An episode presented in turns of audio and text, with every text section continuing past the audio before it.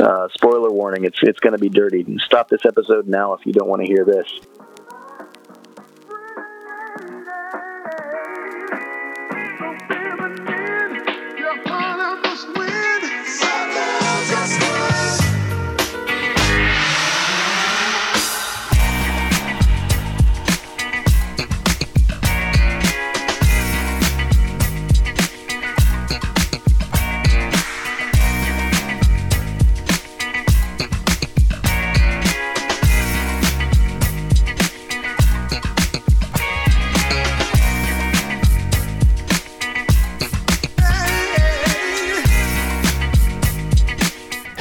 To the Rob Burgess Show.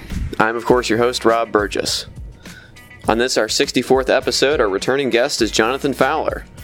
Regular listeners to the podcast will be familiar with Jonathan, as he's by far our most frequent guest. You first heard Jonathan Fowler on episodes 2, 10, 20, 21, 29, 30, 31, 32, 34, 35, 43, 48, 51, and 56 of the podcast. Jonathan graduated with a BA in History from Indiana University in 2006. He's an unabashed left wing political junkie. He has lived and worked in South Korea for 10 years, trying to help the citizens of that great nation hopefully talk pretty one day. And now, on to the show.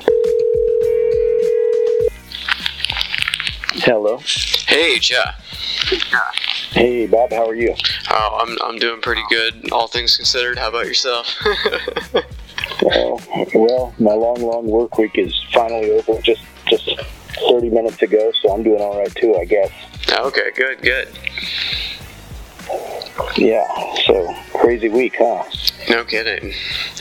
Oh, Um, by the by the way, congratulations on your daughter. Thank you. Yeah, she's wonderful. Thank you very much. Yeah, I uh, got a uh, long episode with Ash all about the intricate details of all that, uh, dropping uh, within a few hours. So um, Okay. I have a feeling we're going to want to get this one out as soon as possible too, because things are changing very rapidly. Yeah, yeah, yeah, definitely. I mean, um, it's, it's been a crazy week politically, but yeah. But I do, I, I'm impressed that you've been able to continue with the podcasting during the week. I mean, as well as doing your regular job during the week that your daughter was born. That's you know, Yeah. yeah, a lot of dedication. Yeah, I was I was I was home past midnight the last two nights, and I got you know I got a week off, but I could have used more. Um, so- Mhm. And then when I got back, like literally the day I got back was Thursday, and I was already like James Comey had already testified in the morning, and I got there at like 1 p.m. and I was like, so did I miss anything, guys? yeah, yeah, quite a quite a testimony. I, I think I was watching or I was listening to the yeah, I was listening to it live basically on YouTube or no, no, on on uh, what is it? Uh, what's that TV channel? Everybody says is boring. C-SPAN. yeah, C- C-SPAN's website hasn't been so boring this week. I mean, they had the James No. Comey thing. And then, like the same day, they had uh, what's his name? That guy who looked like a penguin, Puffin or whatever. Puffin. Ted Cruz. they had Ted Cruz get yanked off the stage at his Christian thing. That was fun. So, what I want to say to the men and women here is two things. Number one, thank you, thank you, thank you. Thank you for your prayers. Thank you for your passion. Thank you for your time. Thank you for your energy. Thank you for speaking out and working to retake our nation. Ladies and gentlemen, please welcome to the stage the Southern Regional Director of Faith and Freedom Coalition, Virginia Galloway.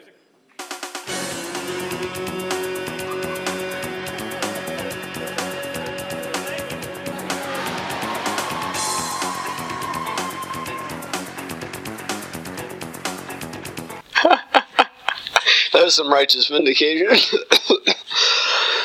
Yeah, yeah. He, he was uh, he was not done talking. He got he got jeb, he, he got jebbed. yeah. It was, uh, They're kicking me out. They're kicking me out. Veterans Affairs get cut off, like Social Security, maybe Medicare, and others. They stop.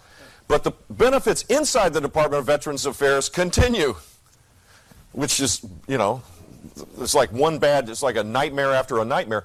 And it took them nine months to fix it. This is a real story here in New Hampshire. I can promise you the best way to show respect outside of rebuilding our military to, to men and women uniform is to fix that mess as fast as I can. That's it? Thank you. They're kicking me out the door. They're kicking me out the door. Governor, thank you very much for joining us today. Um, I, I believe your schedule has a hard stop. People said he got played off, but I think played off would have been more dignified than what happened to him. Yeah, yeah. That that woman who came out there to take his place, she was like, "I'm gonna." Nobody gives a shit what she said, but it's just like she's like, "I'm gonna talk now," and she looks so proud of herself. It's like, I don't know, whatever. I'm sure it was all very pointless and everything, but yeah, that was it was enjoyable to watch. It's what Ted Cruz deserves every day of his life. Yeah. Did you see the sad pictures that he took when he went to the White House after his uh, father was called an accomplice to JFK's murder? Um, where uh, Trump was sitting at the desk with like the thumbs up, and like his children have to like crouch nearby, and like one at one point back in the campaign, Trump pr- threatened to spill the beans on Heidi. Yeah, I remember that. That yeah, I guess he finally got around his uh, anger about his family being insulted repeatedly by Trump. hmm I don't know. I, don't, I don't remember that one particularly. I remember uh, what's his name, uh, Mormon guy, Oh, Mitt Romney. Mitt Romney. And you know, actually, one thing this is this is one of those thoughts that kind of kicked around. I mean, have you had a chance at all to go over the uh, testimony, or have you seen highlights and stuff? I've I've I've intensely listened to the first thirty minutes. I will listen to the remaining two hours, um, and I've caught probably most of the important parts of the rest that I haven't. You know, trans, you know, listen to like every single word of. So I I, know, I will. By the time this airs, I will have listened to it all. So Yeah. Uh, well, I listened probably to the first hour and a half at least, maybe two hours, and at some point I think I just passed out. I was Mhm. it was one o'clock in the morning over here, and I was Mhm. tired.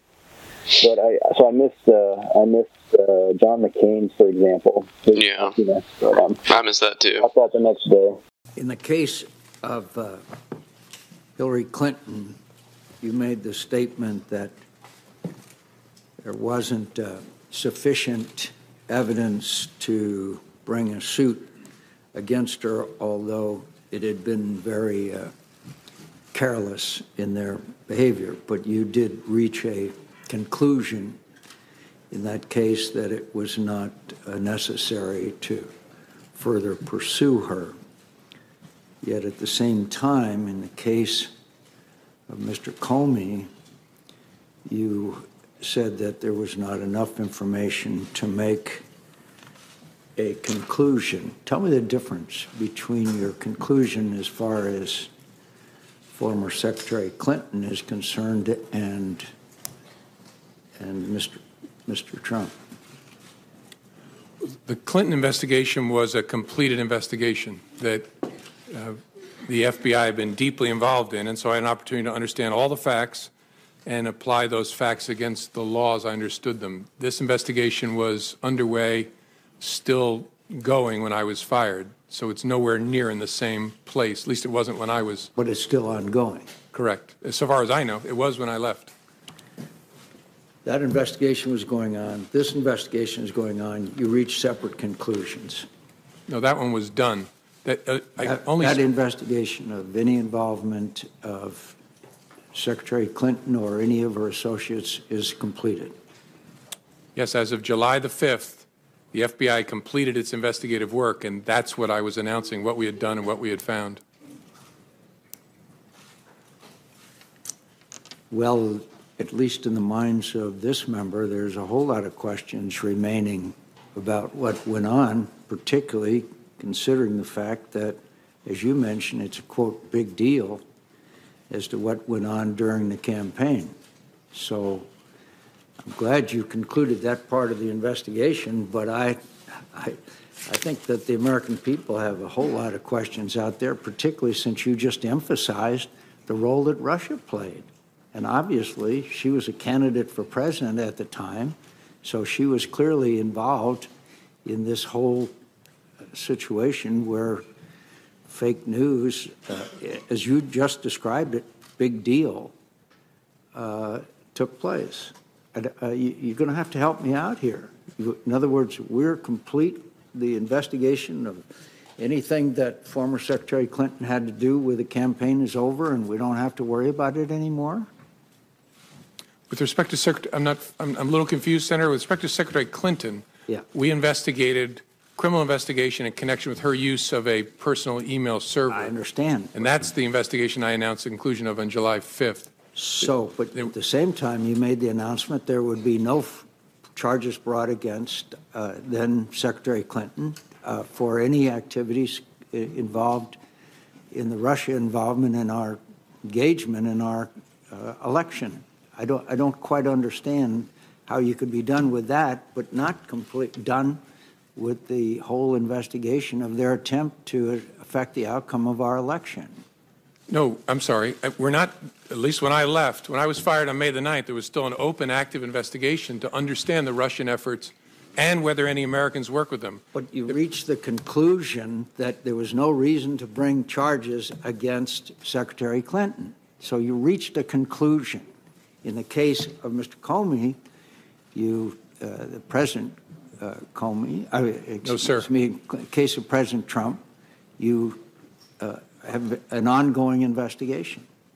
So you got one candidate who you're done with and another candidate that you have a long way to go. Is that correct? I don't know how far the, the FBI has to go, but yes, that the Clinton email investigation was completed, the investigation of Russia's efforts in connection with the election, and whether there was any coordination, and if so, with whom, You just between Russia made and the it- campaign, you just was made it- ongoing when I left. You just made it clear in what you said. This is a quote, big deal, unquote. Uh, I, I think it's hard to reconcile. You- In one case, you m- reach a complete conclusion, and the other side, you have, you have not. And you've, uh, in fact, obviously, there's a lot more there, as, as we know, as you called it, a quote, big deal. She's one of the candidates. But in her case, you say there would be no charges, and in the case of uh, President Trump, the, uh, the investigation continues. What has been brought out in this uh, hearing is, uh, is more and more emphasis on the Russian engagement and involvement in this campaign. How, how serious do you think this was? very serious. But I, I want to say something, be clear. There was, we have not announced, and there was no predication to announce, an investigation of whether the Russians may have coordinated with Secretary Clinton's campaign. Secretary Clinton's campaign. No, but they may not have been involved with their campaign. They were involved with the entire presidential campaign, obviously. Of course. Yes, sir. And that, that is an investigation that began last summer, and so far as I'm aware, continues. So both President Trump and former candidate Clinton are both involved in the investigation, yet one of them, you said there's going to be no charges, and the other one, the, the investigation continues. Well, I, th- I think there's a double standard there, to tell you the truth. Uh, then when the president said to you, you talked about the uh, April 11th phone call, and he said, quote, because I've been very loyal to you, very loyal. We had that thing, you know. Did that arouse your curiosity as what, quote, that thing was? Yes. Why didn't you ask him? It didn't seem to me to be important for the conversation we were having to understand it. I took it to be some um, an effort to to uh, communicate to me this that there is a relationship between us where I've been good to you, you should be good to me. Yeah, but I, I think it would intensely arouse my curiosity if uh, the President of the United States said, We had that thing, you know. I'd like to know what the hell that thing is, particularly if I'm the director of the FBI.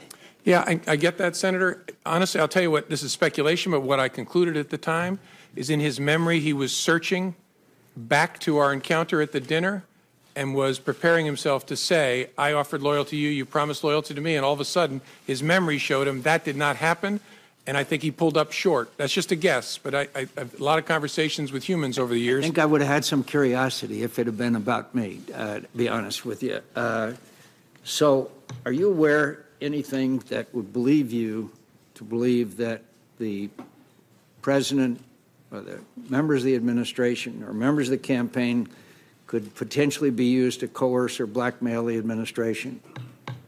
That's a subject for investigations, not something I can comment on sitting here. But you reached that conclusion as far as Secretary Clinton was concerned. But you're not reaching a conclusion as far as this administration is concerned. Uh, Are you aware of anything that would lead you to believe that information exists that could uh, coerce members of the administration or blackmail the administration? That's not a question I can answer, Senator. Senator's time's expired. But yeah, but like there was a part where you know they asked him about this, like has Russia been doing this? He says, yeah, they've been doing this. They've been doing this for a long time, and they're going to continue to do this after afterwards. And I was almost wondering. I mean, like I almost wondered because in 2012, in the 2012 election with Romney, Romney had said like our greatest geopolitical foe was Russia. Uh, the uh, former governor of Massachusetts, Mitt Romney. Governor, thanks very much for coming in. Thanks, Wolf. Good to be with you. Uh, the president of the United States is in South Korea right now. Had a meeting with uh, the, the Russian leader Medvedev, and uh, and he was heard with an open mic. It's always dangerous for these politicians or leaders to be talking near an open mic. He was heard saying this to Medvedev, the Russian president. Listen to this. This is my last election for you. Yeah. And after my election, I have more flexibility. Yeah. I understand. I transmit this information to Vladimir and Alexander. All right, in case you didn't hear it, this is my last election. After my election, I have more flexibility. Th- that is a factual statement that the president is making. If he doesn't have to worry about getting reelected, he doesn't have to worry so much about domestic politics. Is there anything wrong in, uh, when it comes to national security issues to be saying something like that to the Russian leader? Yeah, there's something terribly wrong with that. It is, uh, it is alarming. Uh, it is troubling. Uh, the agreement that the president put in place with regards to nuclear weapons is one which I find very, very troubling already. Uh, the decision to withdraw our missile defense sites from Poland uh, put us in greater jeopardy, in my view. The actions he's taken so far, which he says are to reset relations with Russia, have not worked out at all. Russia continues to support Syria, supports Iran, has, has fought us uh, with the crippling sanctions we wanted to have the world put in place against Iran. Uh, uh, Russia is not a friendly character on the world stage, and for this president to be looking for greater flexibility, where he doesn't have to answer to the American people in his relations with Russia, is very, very troubling, very alarming. Uh, I am uh, I'm very, very concerned. I think the American people are going to feel the same way. Th- this is a president who is uh, telling us one thing and doing something else, and is planning on doing something even more frightening. Well, when you say even more frightening, what's he planning on doing, in your opinion? Well, my guess is it has to do either with, uh, with nuclear arms uh, discussions or it has to do with missile defense sites. Uh, what he did both on nuclear weaponry already and the, in the New START treaty, uh, as well as his decision to withdraw uh, missile defense sites from, from Poland and then reduce our missile defense sites in Alaska from the original plan. I mean, th- these are very unfortunate developments. And if he's planning on doing more and suggest to Russia that, that he has things he's willing to do with them, he's not willing to tell the American people. This is to Russia. This is, without question, our number one geopolitical foe. They, they fight every uh, uh, cause for the world's worst actors. The, the idea that he has some more flexibility in mind for Russia is very, very troubling indeed. Well, you think Russia's a bigger foe right now than, let's say, Iran or China or North Korea? Is that, or, or, is that what you're suggesting, Governor? Well, I'm saying in terms of a geopolitical opponent, the nation that lines up with the world's worst actors. Of course, the greatest threat that the world faces is a nuclear Iran. Uh, and nuclear North Korea is already troubling enough. But when these, uh, these terrible actors pursue uh, their course uh, uh, in the world, and we go to the United Nations looking for ways to stop them, when, when Assad, for instance, is murdering his own people, uh, we, go, we go to the United Nations, and who is it that always stands up for the world's worst actors? It is always Russia, typically with China alongside. And, uh, and so, in terms of a geopolitical foe, a, a, nation that's on the Security Council, that has the heft of the Security Council, and is, of course, a, a massive nuclear power, uh, uh, Russia is the, the geopolitical foe. And, uh, and, and, and their, the idea that our president is, is planning on doing something with them that he's not willing to tell the American people before the election is something I find uh, uh, very, very alarming. And so I almost wonder if uh, that would have been something where, you know, uh, I mean, I know famously Putin doesn't really like Obama or Clinton very much, but you almost wonder if the Russians would have put their fingers on the scale for the Democrats in 2012, you know, mm-hmm. because Romney had come out and said that they were the number one geopolitical enemy. Yeah, they're very utilitarian in that way. They don't really have any allegiance, and um, the, really the last defense of Trump, uh, which is going to come to the fore more and more uh, with the diehards, is um, they're going to they're going to say that even though Russia colluded and it was in uh, Trump's favor, and he you know to whatever degree encouraged that, um, good I'm glad it happened. Glad the other thing didn't happen. I, am glad they intervened in what you think we're so innocent. You know, basically. Respect Putin. I do respect him. Do you? Why? well, I respect a lot of people, but that doesn't mean I'm going to get along with him. He's a leader of his country. Uh, I say it's better to get along with Russia than not. And if Russia helps us in the fight against ISIS, which is a major fight, and Islamic terrorism all over the world. Right. Major fight. That's a good thing. Will I get along with him? I have no idea. It's very He's a possible killer, I though. won't. Putin's a killer. A lot of killers. We got a lot of killers. Why you think our country's so innocent? Yeah. Well, I mean, I'm, it's obviously it's a dangerous question to ask if they the Russians helped Obama in 2012, but I'm not, you know, afraid to ask that question because obviously, it's entirely clear that if they did anything, they did they did not reach the levels that it had reached this time. They were not as brazen. They were not as you know. They didn't put their fingers on the scale as much if they did anything. But Chai, you heard Putin. You know, maybe it was his patriotic uh, hackers. You know, feeling feeling that that national pride. Yeah, that's why I get so angry when I see people still saying, "You guys with the Russians. It wasn't the Russians. Didn't do anything." It was all Hillary. Like, no, Hillary was a disaster, and I'm not I'm not out here defending Hillary any day of the week, but um, yeah. But it was the Russians. They all but admitted it, right? I mean, Putin says, okay, it might have been some Russian patriots. Um, that's that's as close. He's never going to come out and say, yeah, I ordered it. But that's as close as you're going to get, and that's that's him winking and nodding and trolling the American public and saying, uh, maybe I did, maybe I didn't. You know, somebody did something. It was one of us. so, I mean, that that whole talking point has got to go away. It was the Russians. It was absolutely the Russians. They were doing something. We don't know exactly what, although it seems like we have a pretty good idea. Well, I don't know if you want to get into this yet, but I mean, they, I mean, this is the problem with with the Trump thing is is like there's no way to keep track of everything that's important because things just fall through the cracks. But um, Reality Winner, we got to talk about her. Yeah, yeah, that's. Uh, I think that's a good thing. She and. It, the frustrating thing about it is she's getting charged with espionage, which is a joke. Um, you know, she's revealed something that the American people should have known. Because as long as the American people don't know what she revealed, do you want to? I mean, would you like to summarize what she revealed, the document she leaked? Um, basically, Allegedly. yeah. I mean, I mean, un, un previously undisclosed levels of infiltration from the GRU, which is the um, what's the opposite of predecessor? Um, the the, the successor. Successor. The successor to the su- successor agency to the KGB, uh, the GRU. Okay. Um, they um, basically inserted um, malware on the county clerk websites, uh, voter registrations in, I believe, 138 locations. Um, they don't actually know how far they got. And I think that's the important part to note. Um, I actually wrote a column about this back when. Do you remember when Jill Stein and them launched that um, recount effort right after the election in three states? Yeah. Okay. So they only completed two of those. I think it was Pennsylvania that never even got off the ground, but the other two, Michigan and I think Ohio, um, they found massive irregularities in the in the small number of places they checked in those states.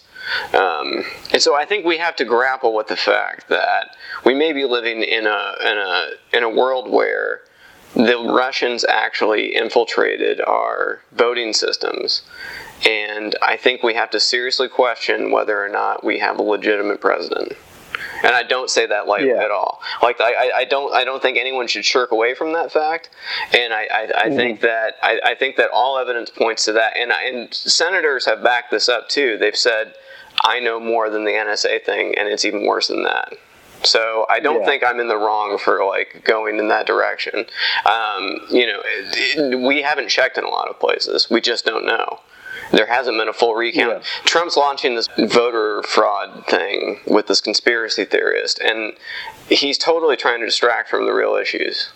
Um, anyway, you go, go ahead however you want to respond to that, but Yeah, well, yeah, we've got an illegitimate administration, and I, I don't restrict it just to the president because if the president won the presidency illegitimately and we impeach him or whatever we do with him, and then the vice president comes in, he's also an illegitimate vice president. So, you know, and quite frankly, at different points in American history. I mean, you can imagine in the 1950s, the 19, late 1940s, the 1980s, at any of these points, if there's evidence of Russian cooperation with a certain party, or if there was evidence that the Democratic or Republican Party was helping cover up for cooperation with the Russians or benefit from the Russians, that party would be in dire trouble. But for some reason, the Republicans are able to let it roll off their back right now. It seems like for the time being. for the time being, I mean, I mean, the real question is how long can they do this? I mean, how long can they balance themselves on top of the bouncing ball? Um, when are they going to fall off? And when are when when is the whole thing going to? Because I have a feeling when all this gets exposed, it's going to happen so fast, and we're not even going to be prepared for it. Like it's just going to be like this like earthquake level event uh, in our society when this all comes tumbling down. Because as we, pointed out, this is a house of cards. The Republican Party is propping him up. Um, without without their help, he has no power. Um, and I think that's a we, we have checks and balances in this country as long as checks and balances mean something. Um, they don't mean much right now. Um, and for, for very cynical reasons. And I, I, I question the patriotism of anyone who, uh, on the Republican side, because I mean, this is the party of Reagan. You- You're telling me Ronald Yeah. Reagan would be happy with what's happening in the Republican Party right now? Give me a break. Yeah. Yeah, I, I did think all that Reagan worship they were doing a couple of years ago, up until the 2016 election, basically was, you know, they they were in love with the idea of Reagan, but perhaps not the person of Reagan actually. Mm-hmm. So and at this point, yeah, I mean they they can hardly say anything good about Reagan because Reagan would obviously be if you're a Party throwing their lot in with Russian, you know, in, influencers and interferers and so forth. I don't, I don't know about you, but I'm old enough to remember when people on the left were baited with red baiting, um, you know, and uh, called sympathizers of the Soviet Union if they were too soft on this or that, you know. So I mean, that was an attack line that was not not in the in the very distant past used on people of the other political persuasion, but just because it's convenient, just because it's adjacent to what you want to have happened, uh, you're gonna go with it. I don't know. Well, I, I, there's three things. There's three directions I kind of want to go from here, and I guess the first thing to note would be that I read an article in Indy Star recently that six Indiana counties were affected by this uh, this VR systems company the that had been you know hacked or whatever. They'd been uh, whatever. Or, you know, uh, swordfish or whatever the hell they call it, um, and I believe those counties were. I, I think I know, was there were spear phishing. spearfishing, yeah. Uh, Floyd County, Cass County, um, hold on, what are the other ones? Montgomery County, Vanderburgh County, Vigo County, and Wayne County. As far as I know, I think that those are the six counties in Ameri- in Indiana, let alone the other 50, the other 49 states. But I think that those are the fifth, the six counties that were affected by this. Uh, Cenk Uygur on the Young Turks, I think he has said like, I mean, he's he's made a pretty clear distinction between the idea of saying like the Russians hacked the election versus the Russians used propaganda in the election, or the Russians may have colluded with Republicans during the election. He's he's been pretty clear about making that distinction. And I just I'm very curious to see how he reacts now that it looks like no, there was actual hacking of the companies in charge of vote uh, voter voter machines or voter you know it, it, gets pretty granular the details at that point but mm-hmm. you know this is this is this is getting pretty close to and some people say well they didn't change the vote totals it's like well we don't really know what they did and frankly it's probably maybe somebody knows it somewhere but it's classified which is another direction I was going to take it with the reality winner um, leak alleged leak um, I think you know I think the I think the most dangerous thing right now to America is overclassification because a big part of the American democracy is an informed public. But we have an uninformed public, we have a misinformed public, and we have information out there that you know government agents know about and private contractors who are you know sourced to those or assigned to those doing jobs for the government agencies they know about them. And every now and then something gets leaked. But you know they've been the government knows about this stuff. And they've been allowing the american people and the, the news corp news corporations to argue back and forth about Russian hacking and Russian influence and all this stuff with incomplete information.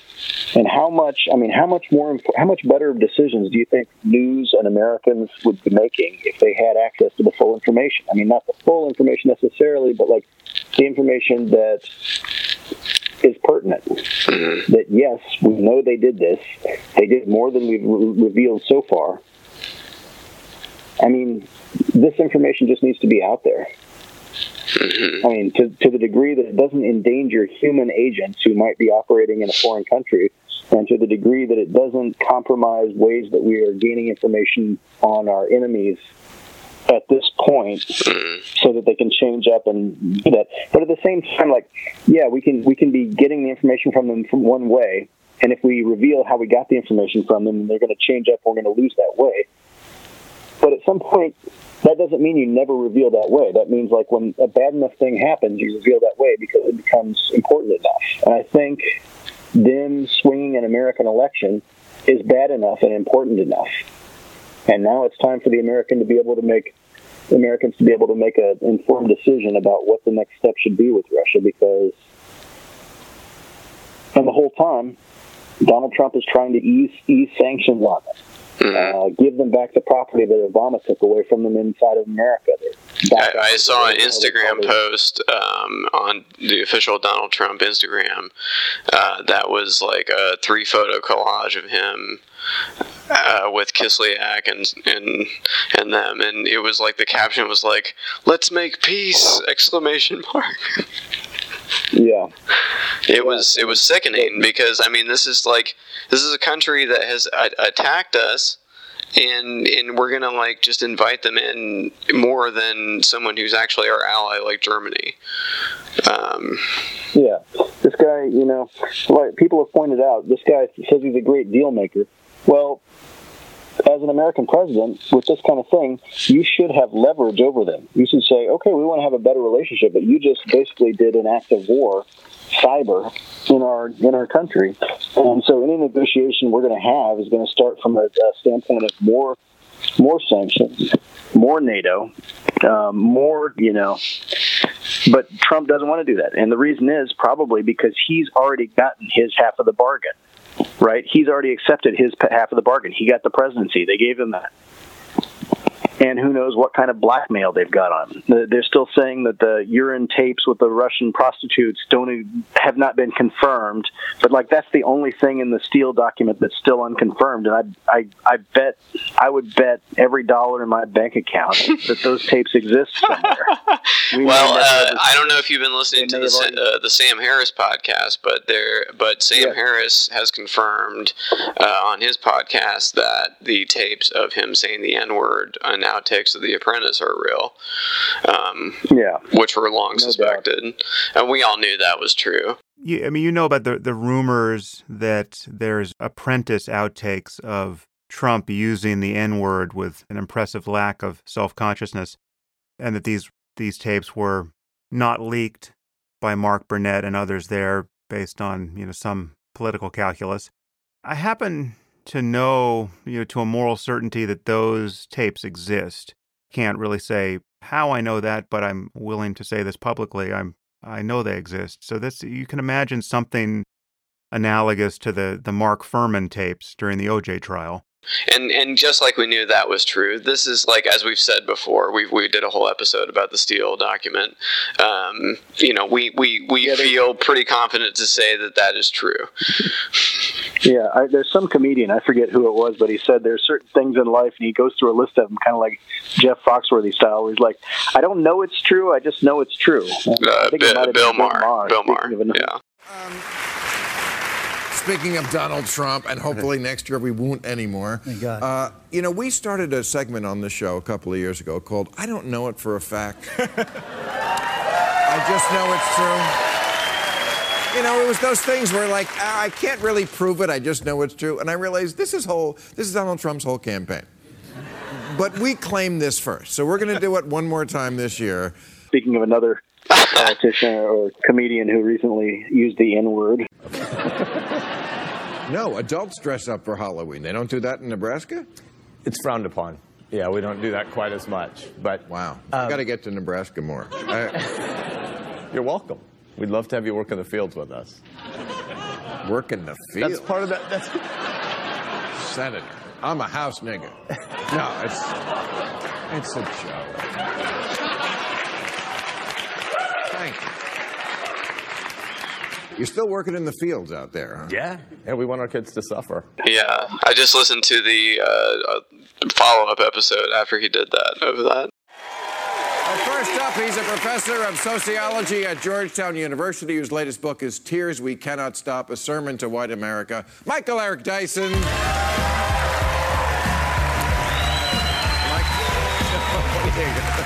what are you? Uh-oh, I can see. All right. Now, Micah, you've sat in this chair before when you were the newsmaker. Unfortunately, this week I find I'm the newsmaker. Yeah. I wanted you to come by here because, you know, I want you to to to, to school me. Uh, I did a bad thing. Yeah, well, that's a great place to begin, Bill. Uh, a very bad thing. Yeah. Um, but look, in the past, you've been the person who has been on the front line saying that the left shouldn't apologize. Progressives should resist any sense of complicity with a culture that is too apologetic. And yet you find yourself on the hot seat here tonight. Uh, Wow. What led to that change of mind? oh, and I thought you were going to be easy on me. Uh, and you shouldn't. No, that, I mean, that's true. But, you know, honestly, I've said both. I mean, I, I have, um, I remember when Mitt Romney was running, he had a book, No Apologies. You know, I, like America should never apologize. And I said, no, apologies are sometimes appropriate. There is a lot of bullshit apologizing in America, and I am against that.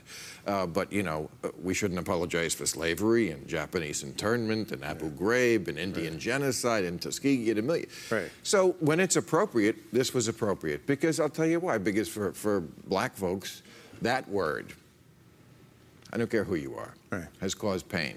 I'm not here to do that. Right. Now, the guy who was here, it's not his fault. I feel bad about him, the senator. Mm. Um, it's all on me. Mm. But he said a weird thing. The comic mind goes to a weird place sometimes. Yeah. But doesn't, it doesn't matter that it wasn't said in malice. It wasn't. It, if it brought back pain to people. Right. Well, then I, and that's why I apologize freely, and I reiterate it tonight. That- Well, you- that, that- that's sincere. Right. but, but look, but you're used to those cheers. Not that big of an asshole. All right. Well, you use those cheers, but you got to understand. Now, you know, I've taken a lot of heat. People saying you're a coon, you're a sellout. Why would you dare go on uh, the show with your guy who's your friend? Because they figure they figure that I'm going to be complicit with you, that I'm not going to challenge you, that, I, that this is an easy pass. But Oh. do you understand why people are skeptical and the pain and the suffering? Look, when you made the point about the House in, and then you, you know, black people were saying, look, it's not as if black people in the house were any better off than people in the field. Both of them were subject to slave dominance, hegemony, hatred, rape, and the like. All. and as a result of that, Okay. as a result of that, people think that that's insensitive. But surely you must know all that was not going on in my mind. right? Well, of but- course. And, and as far as your question about uh, you're going to look, I know we're friends. Right. I mean, and that is not a greater bond than your bond with the black community. I hope we're friends forever, but uh, anyone who knows you knows you're a straight shooter. Right. Uh, I mean, I feel like I got Robert Mueller here. Mm, mm. You know. Right. I got so you know. I, Well, well, let me ask you this. So, one of the things that, you know, my book, the book you mentioned, is about white privilege. I talk a lot about white privilege. When I was here before, I spoke about that. And people believe that one of the things you did last week was an unconscious reflex. Nobody was ascribed to you any malicious intent, but that's the point, right? That it grows out of a culture that reflexively identifies uh, that particular word with some heinous acts in history, and so they think it's a matter of privilege that it doesn't happen. Let me let me read you something that my son, a well-known authority uh, on this, he's, this is what he texted me. He said. I know white boys like that who get a pass, who earn a pass from the work they put in, but the coolest and most honorable white boys are the ones that choose not to act on that pass because they understand the history, pain, and insensitivity behind the use of the N word. So, do you, do you truly understand the, the, the need to name and to challenge that unconscious white privilege that exists and how it hurts black people, even if unintentionally? Yeah, but uh, I- of course, I, I think I do. I mean, we're all evolving. We're all who we are. Right. By the way, this happened once. Right. A guy said a weird thing. I made a bad joke. Right. Yes, it was wrong, and I own up to that. Right. But I mean, it's not like I've made a, a career of this. Right, right. You know, it's not like I went out there last, last Friday and said, "Oh, I'm going to break some new ground tonight." Right, right, right. It, you know, it happened and it was wrong, and people make mistakes. We're all sinners, and we got to, yeah. So, but I, but I totally get that. I, look, I mean, we we are all evolving Right. at the pace of day by day. I grew up in an all-white town Yeah. in New Jersey, Right. not Alabama. Right. That's the country. I, this was I was born in 1956. Yeah. I grew up in New Jersey in the 50s and 60s, and race wasn't even an issue. It didn't exist. Right. We were, except my f- parents told me the right thing about it. Right. And I've tried to, by the way, portray the right thing about it. Well, there's no question which about you that. Have, have said. Well, that, you know. that's why I'm here. That's why I'm here. There's no question. But here, but here's the issue. You just put your you just put your finger on an extremely important point. So that those people over there, right? We think about in the age of Trump. We think about the nefarious uh, resurgence of racism under Jeff Sessions and under Steve Bannon. There's no question about that. So that even if your intent is certainly not to, to cause any kind of pain or horror, you do know that the use of that word then triggered, I think, the not only the unconscious, but the but the way in which black people feel on their haunches now because of the resurgence of racism that you that, that the reason I'm here is because you have attacked that. You are you are the one who said denying racism is the new racism. You're the one who called Donald Trump out on his racism and force him to show his birth certificate. But the, what's, what's interesting and tricky here is that when I talk about white privilege in my book, I talk about people who are consciously the allies of black people, but who may also inadvertently, unintentionally, but nonetheless lethally participate in a culture that ends up hurting, as you've acknowledged, black people uh, in a way that has to be grappled with. That's why I think there was so much outrage and hurt and pain. People don't think, oh, Bill Maher is a racist. I don't think most people thought that. What they thought was if even Bill Maher can at some level capitulate to a level of unconscious privilege, then the rest of us are in a, in a serious spot. Okay, but look, I'm not here to make excuses. but first of all, the word is omnipresent in the culture. Yeah. So the fact that it was in my mind is, you know. Also, is there what part of what you're saying true? Absolutely. As I said, I'm just a product of, of the country like everybody else. Right. But I just don't want to pretend this is more of a race thing than a comedian thing. Hmm. Comedians are a special kind of monkey. So to speak. We are. Don't-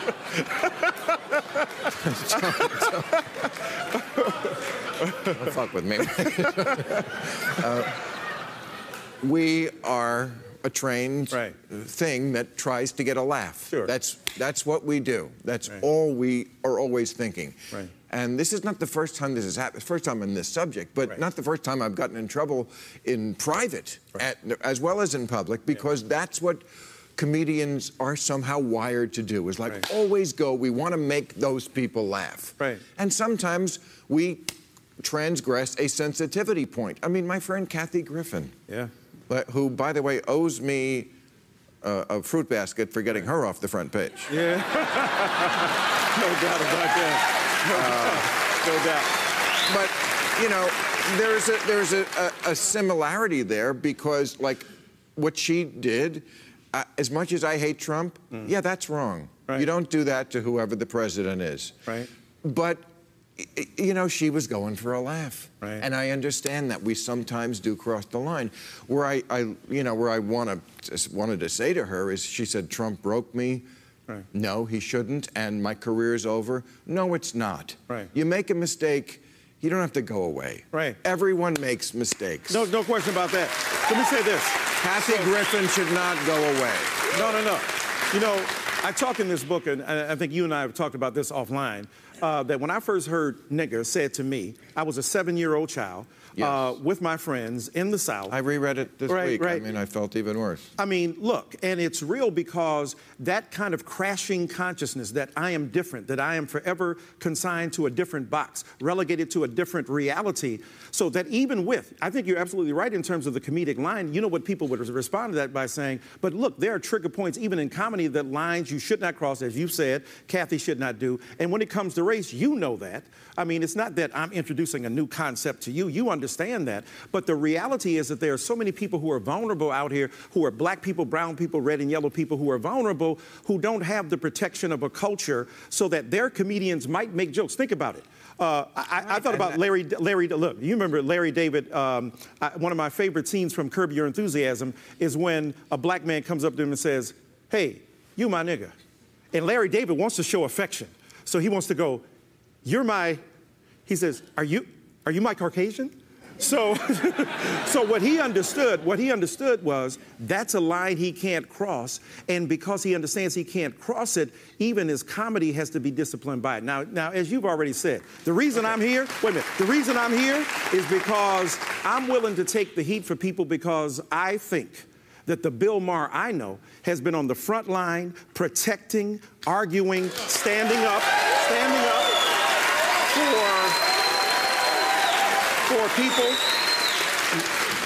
You made a mistake, you've acknowledged that mistake, and I think it's important for the nation not to rush past that, but to understand that even as celebrated and as conscientious a figure as you, if you can make a mistake, that means the rest of us can. So we have to grapple with how deeply rooted that is. So for me, look, I know you're not a, a Christian and you're an atheist, and I'm a Christian, but I tell people often I'd rather work with you as an atheist because you ultimately believe in the principles of justice. But my Bible tells me to whom much is given, much is required. You've been given a great deal, and as a result of the great deal that you've been given, I want to see you continue to stand up and trumpet justice for those who are vulnerable to reinforce their standing in a culture where you've gone after the powerful and done it in such a powerful way. That's why I text you often every week after the show and say, Bill, Yeah. you got in their faces again. And in getting in their faces again, that means standing with those who are vulnerable for those who are who are who are to have their rights. All right? Look, I mean, every quarterback throws an interception. No doubt, no doubt. And I try to squeeze them in. Yeah. More than most. Yeah, yeah. You Bart, you're Brett Favreing the game there. yeah. well, I'm just saying, you know, look, what, what bothered me about this is that I, I it's, it cost me a lot of political capital. I'll use that term, even though I'm a comedian. But I'm a comedian who's doing something a little different than most, which is, of course, I'm trying to entertain and be popular. That's my political capital. Right. But at the same time, I'm saying things that are sometimes unpopular, even with my own liberal group, which most people don't. Yeah, we celebrate. So I'm always, you On know, aware of like, well, I'm willing to do that. I'm willing to spend political capital for a mm-hmm. cause or a view that I think needs to be out there. Right. This wasn't that. This was just a mistake. All right. This was just a dumb interception. You Yeah, know. right. Well, no doubt. so you know, but again, I've been on 24 years. Right. Well, there's no question. And and but and the thing is, It's not as like- I, as I said, as I said, you know that this would be a teachable moment. It is a teachable moment because you happen to be the kind of person whose conscience causes you to be reflective. There's so many more millions of people who exercise white privilege without any sense of consciousness and who refuse to own up to that in a way. And I think whether or not you intended that to be the case, it at least opens up the possibility that we can have that conversation. and I think that's a consequence. You, you mentioned a few minutes ago the fact that I introduced that phrase into the language. Yes. Denying racism is the new racism. Yes. I mean, a, a vast majority of Fox News viewers think racism doesn't exist. Right. That we've made it up. that we've made up. and that up. the real problem is reverse racism. Uh, absolutely. So, I mean, there's a lot of work to do, and, and your book talks about what. Let's get to what people can really do, Yeah. because you talk about reparations and you talk about reading. Right, right. Just, just It's in the time we have left, tell us about those two things. 'cause I think they're important. And you know, and when I talk about reparations, I'm not saying that every white person should give their money to black people, though after the show, if anybody is willing to do that, uh, I certainly want to be available. Uh, but I'm talking about practical things. Let me tell you what, some people, some white folk uh, read my book and wrote me and said, look, I took you seriously. I went out and bought some, com- some computers that were, that were tore up, that were jacked up. I got them fixed. I took 20 computers over to the local school with African American people, and you should, and they sent me the pictures of them, and it was incredible. So those are the kind of practical things, practical wisdom, practical justice that can be rendered in the name of that. And then reading, reading. Look, look. All of us need to deepen our awareness of what's going on. As you know, Bill. I mean, and you'll have that conversation later. Black people ourselves are at war with each other about whether we use the N word or not. Some people think we should. Some people think we shouldn't. Uh, I'm not a racial loyalist in the sense of I believe we should be fundamentally aligned to a certain position that says if you believe this and you're legitimate, you're black, and if not, you don't. I don't believe in that. I believe in the same kind of thing you believe in, the kind of irreverence. But having said that, what I also understand is that reading and engaging the world around us, uh, learning something about the world before you. So many people speak about race and they have racial amnesia. They have, they're they're caught in a fog of dismemory. They want to see the world the way they want to see it. They listen to Fox all day long. They believe that the president is the greatest man. I'm talking about the present president uh, in the history of the world. And what they fail to understand is that this new age in which we live has certified and legitimated the resurgence of some of the most heinous expressions of anti-blackness that we've seen. And we need you as an ally, and I'm glad we got you, brother. Doctor, professor, All right. my friend, thank All you right. so much, brother. Michael Eric Dyson. Yeah, I'm gonna I'm gonna try to check out some of that stuff tonight and see what what the. I heard Ice Cube was it Ice Cube was there? Oh yeah, Ice Cube was particularly hard on him. So Yeah. All right, let's bring out Ice Cube. He's an actor, producer, and iconic rapper whose historic album from 1991, Death Certificate, is now re-released in a 25th anniversary edition with three new songs. Ice Cube.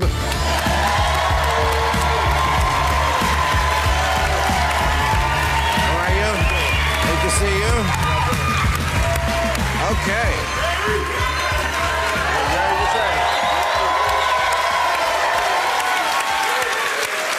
All right. So I know you're here to promote an album. I know you also want to talk about my transgression. What do you want to Yeah. do first? I knew you was gonna fuck up sooner or later. I did. I did. I did. I love your show. You got a great show. Thank you. You know, uh, but you be bucking up against that line a little bit. You know, you got a lot of black jokes. You know what I'm saying? You do. Well, in against racists. Not yes. Uh, sometimes you sound like a redneck trucker. Up No, I don't. Yes, you do. Now that I gotta. you do. No, I don't. That Yes, I gotta push back on. All right, it's my opinion. Okay, it is. My my thing is I've never this. heard that opinion before, but My thing is this, you know, and I'm cool with you. I like your show, to be honest. Um, I just want to know two questions. What made you think that it was cool to say that? You know, I, I just That's one question. I just explained. It, it, it- there was no thought put into it. Obviously, I was telling Dr. Dyson, comedians they react, and it was wrong, and I apologized. And you know, I, more than that, I can't do. I accept your apology, but I still think we need to get to the root of the psyche because I think it's a lot of guys out there who cross the line because they a little too familiar or they think they too familiar or it's guys that you know they might have a black girlfriend or two that made them some kool-aid every now and then and they think they can cross the line and they can't. You know it's a word that has been used against us. It's like a knife man and You can use it as a weapon or you can use it as a tool. It's been used as a weapon against us by white people. And we're not to let that happen again by nobody because it's not cool. It, now, I know you heard it's in the, it's in the lexicon, everybody talking, but that's our word now. That's our word now, and you can't have it back. I know they're trying to get it back. It's guy, and I'm not talking about you, Yeah, Bill. yeah, I'm, I'm not, not- talking about you, Bill. Okay. But I'm talking about guys who cross the line every day because they got some black homies, they got some friends, they think it's cool, and it's not cool because when I hear my homie say it, it don't feel like venom. When I hear a white person say it, it feel like that knife stabbing me, even if they don't mean it. So, you know, I like your show, and it's a great show. And I just don't know sometimes is this a political show or is it a show about jokes? And sometimes it's sometimes the jokes, I know I understand the, the format and you know you gotta say it's a comedian show, but this to me is a political show. And I think you just have to uh, not step on some of the political messages that you're saying with a joke because some things just ain't funny. You know what I mean? Some this is real right here that we're going through. And I'm, I'm not trying to get on your case, Bill. I'm telling you, I like your show, I like you. But I think this is a teachable moment, not just to you, but to the people that's watching right now. You know what I'm saying? Dude, I'm not, I'm not, I'm but not I, I think to- the people watching right now are, are saying that point has been made. Not by me. Okay. All right. All right, man. But you, but you made it. I, mean, made it. I made it. mean, I'm done. and we can laugh now. We can tell jokes. Would you like to? I mean, I agree with what Ice Cube said, but furthermore, I also think it's about the context in which the joke was made. Like, we know you apologized, but in the context, you were, you essentially, by referring to yourself as a house anything, you attempted to whitewash who was really enslaved in the house. You know, as a white person in America, you would have been the master, the slave owner, not someone enslaved in the house. And it was mostly black women who were enslaved in the house, who were raped, who were beaten daily, day in and day out. They endured physical and mental abuse. And so, for a lot of people in America, that was like a slap in the face to black America, particularly to black women. And so I'm with Ice Cube and Dr. Dyson. This is a teachable moment. And in this teachable moment, we have to talk about just educating and taking it farther. Look, this is on the backdrop. We are two years shy of the 400th anniversary of the first 20 African people being brought to this continent as slaves. We, this is on the backdrop of Confederate monuments of the Confederacy being taken down from Charlottesville, Virginia to New Orleans, Louisiana, and people protesting about it. We got to fight white folks on taking down the statues of the Confederacy. This is on the backdrop of right here in LA, not two weeks ago, when LeBron James was called the N word, one of the most powerful um, people and most known people in the world. And so I, it's a teachable moment for everyone to understand that it is more than just a word. Black people are literally fighting the systems of white supremacy and institutionalized racism every single day. And we, every single day. And for some, for some people, it does not matter how much money we make, what job we do. I have I was literally on the campaign trail with Bernie Sanders. I was attempted to be yanked out of the entourage for no other reason except I was a black woman walking with Bernie. That is an issue, and so we have to remember that uh, we still have some work to do, and we still got some farther places to go. Maybe we need to take a group field trip on down to the National Museum of African American History and Culture. We're gonna Right. just do it because to put some some visuals to the things that we're talking about. Can I? Can I, I, I think it's a that's a that's a very complicated issue, and I think you know, frankly, I don't know. I think Bill Maher is he's one of these people who's an extreme, you know, free speaker, and a lot of people who are complaining about him now have also championed his cause of no, you can say anything you want. I mean, I think that you know, freedom of speech is absolute and all this stuff, and I I, I also think I've you know. I don't know. I think it's complicated. I could see that, like, I mean, it wasn't really a joke. It was just kind of, kind of goofy banter he was doing with the, what was it, Sasse? What was the guy's name? I do think, like, I don't know. I, I read an article by somebody one time who was, I think he's Korean American or something, and he had written something about what he calls, it's his own word, I think, he calls it magic word racism. Which is like where a person who has basically never shown a racist bone in their body or something, but they say one magic word that people get offended about, and people suddenly they're like the most uh, disgusting racist you've ever met, and they don't understand, you know. And he says he he finds that kind of ridiculous. He says that a person can say a single word. He, he basically is arguing that context matters, you know. And I, I do think that that's I think that's important. I think it was kind of ill advised. I think it's not something I probably would have done on his show if I were him. Um, but I mean, But I he's on he's on live television, and I know that I stress over like what I put out into the world on this podcast, for example. But I have control over what I put out. Even in that case, and I still get nervous. Like he's on live television uh, for you know dozens of years. Um, yeah. so I mean, and, and overall, I think I think Bill Maher has done more good than bad, like far outweighing. Um, he, he, he I, I don't see any other late night comedian uh, talking the way he does about certain issues. Um, Yeah, I just, I, I, I mean, my thing is, I mean, some people say we've all, oh, we've always known that Bill Maher was racist because of his Islamophobia stuff, and I don't, you know, I don't know. I think I, I, I like, um, what were we talking about? The podcast, like, uh, what's his name? Uh, racist? Uh, no, no, no, the, uh, the atheist. Um, oh, Sam Harris. Sam Harris. I like I like his podcast. I like his thinking. I think he's an extremely intelligent guy. But I do think I do worry that he's kind of got. I mean, l- logically, like if you sat me down with him and I tried to debate him, he would probably run circles around me. I'm I'm sure. But I, I do. I have a feeling. I, I can't describe it like logically, but I have a feeling that he's got something. You know, there's something about Islam with him that just he. You know, I don't know. I, I don't know what it is. There's something a little bit beyond what's necessary. I think. Um, Well, it, it's, I- it's I not so much the facts you say are wrong at a certain point. It's just like, what are you focusing on in your life? Um, yeah, and I and I, I I do think that he and people like Bill Maher and stuff they don't give enough. Um, perhaps weight to the context.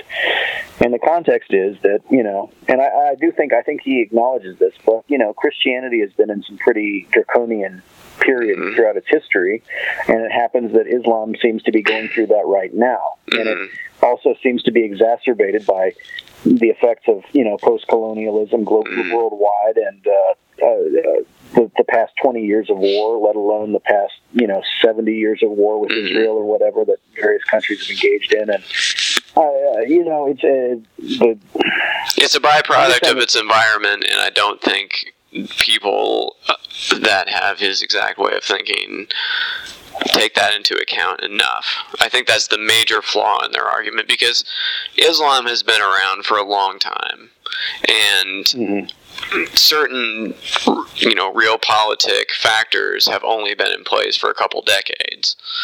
Um, yeah. And, and and I think I don't think we can completely discount that, especially since he's a person that doesn't believe in free will. I think you should extra get that. Um, that just by dint of where you're born and when you're born determines so much, you know. So Yeah, I, I, like I. So, I, anyways, I have a, a similar feeling about Bill Maher. Basically, I think he's a smart guy. I think he's generally right about religion. I like his kind of irreverent take on it all.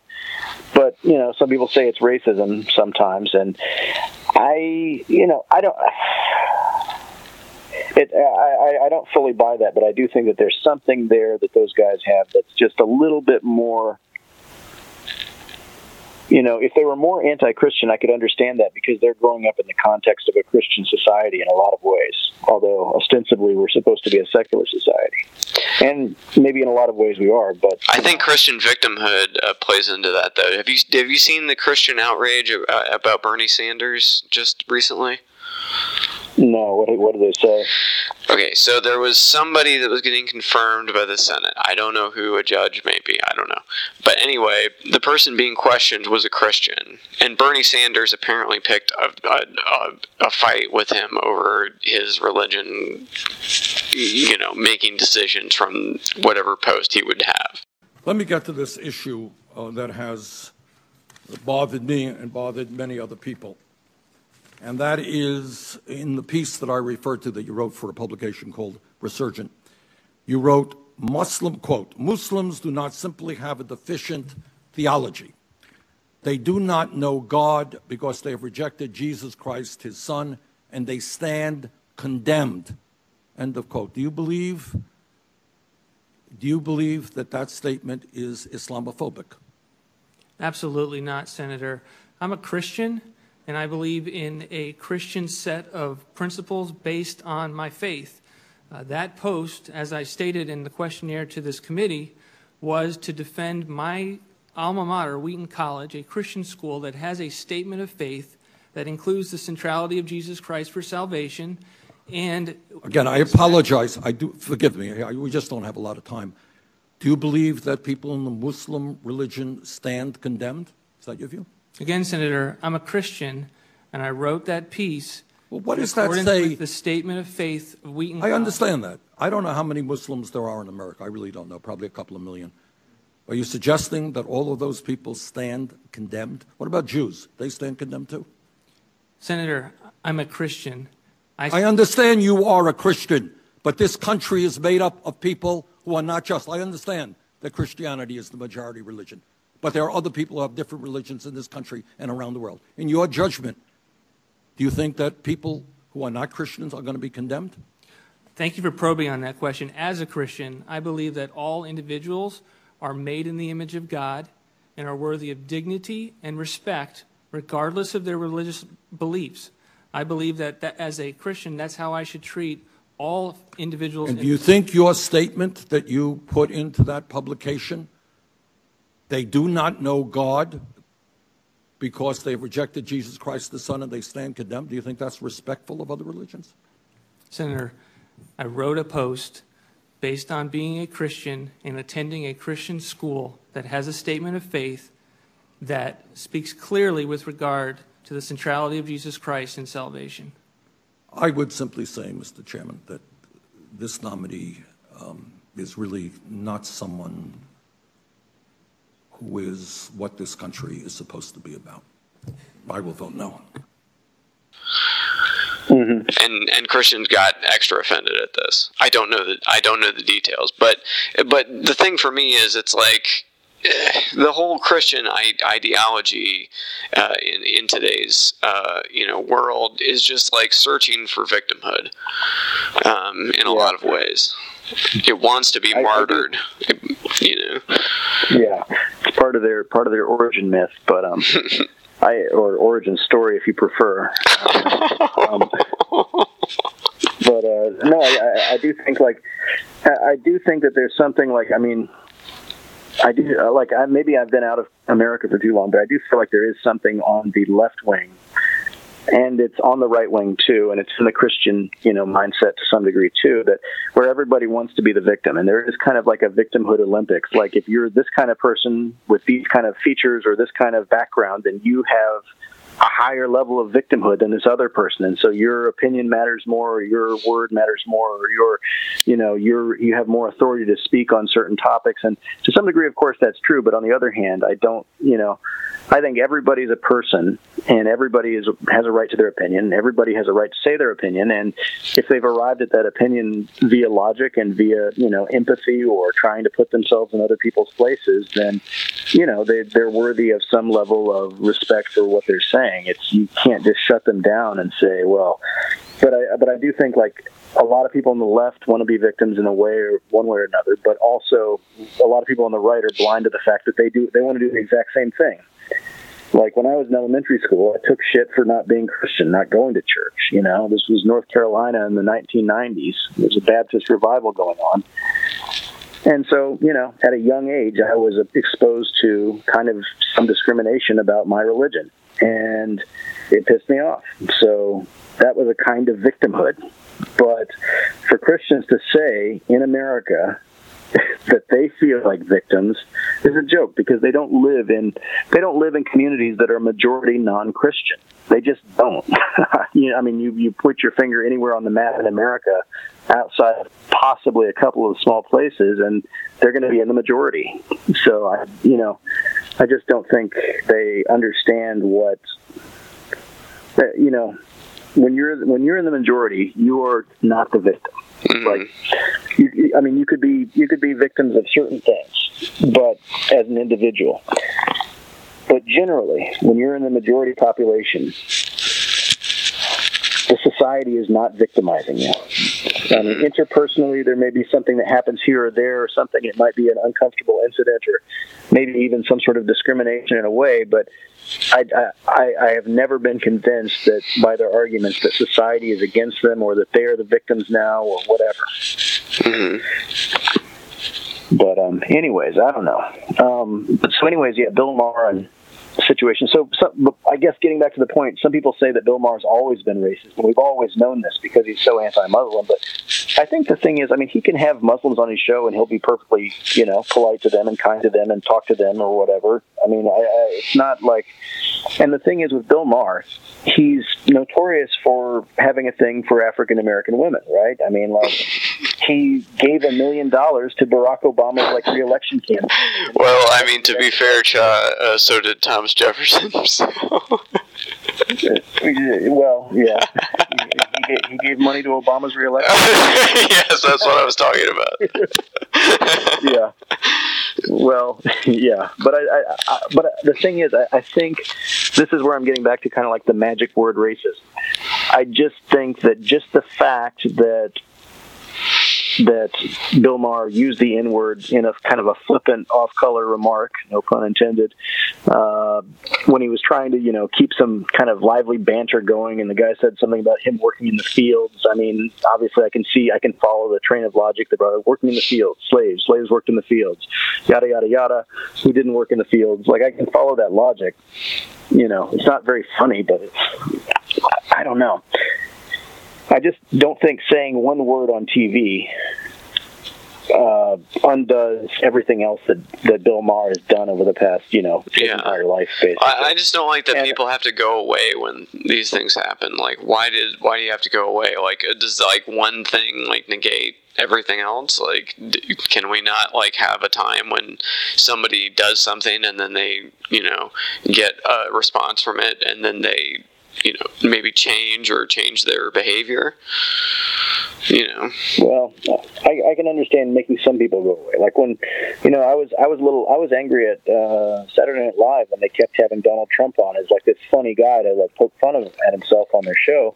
Because if if you're a, for example, if you're Rosie O'Donnell, an mm-hmm. extreme specific example, or if you're a Hispanic American who doesn't like people like you being called rapists and murderers and mm-hmm. drug dealers and stuff, then every time you see this guy on that show, that's going to piss you off, and that's going to remind you that even though he said horrible things about people like you, he's still part of the in crowd. He still gets to have his platform and stuff, you know.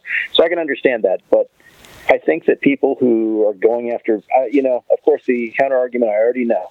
I'm a white cisgendered male in the 21st century, so what the hell do I know about it? So shut the fuck up, right? I know, I know, but be real. Come on.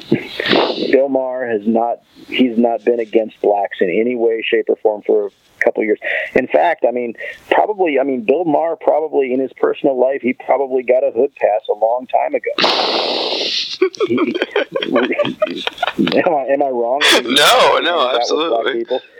And and probably they call him what they call him when they're hanging out with him, and he got the mistaken idea in his head somehow.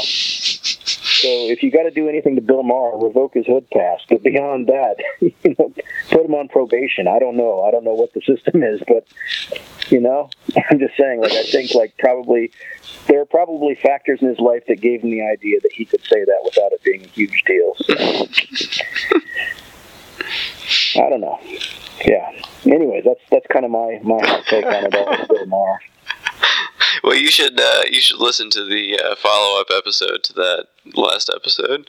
Um, I was so mad though because I, uh, I I downloaded that podcast of it and then I listened to it and when it go when I, after I finish listening to a podcast it goes into a to be deleted state and if I don't pull it out of the to be deleted state within a certain time period it is deleted.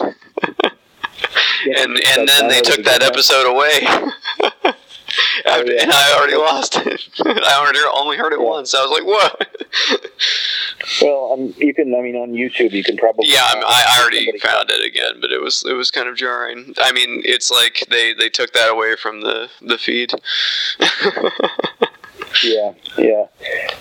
So, somewhere I've got a I've got an old copy of uh, GTA San Andreas, Grand Theft Auto San Andreas. It still has the hot coffee uh, content locked in it, but um, I don't know if there's anybody still alive on the planet who can mod my Xbox to the degree that it would need to be to uh, access all that content again.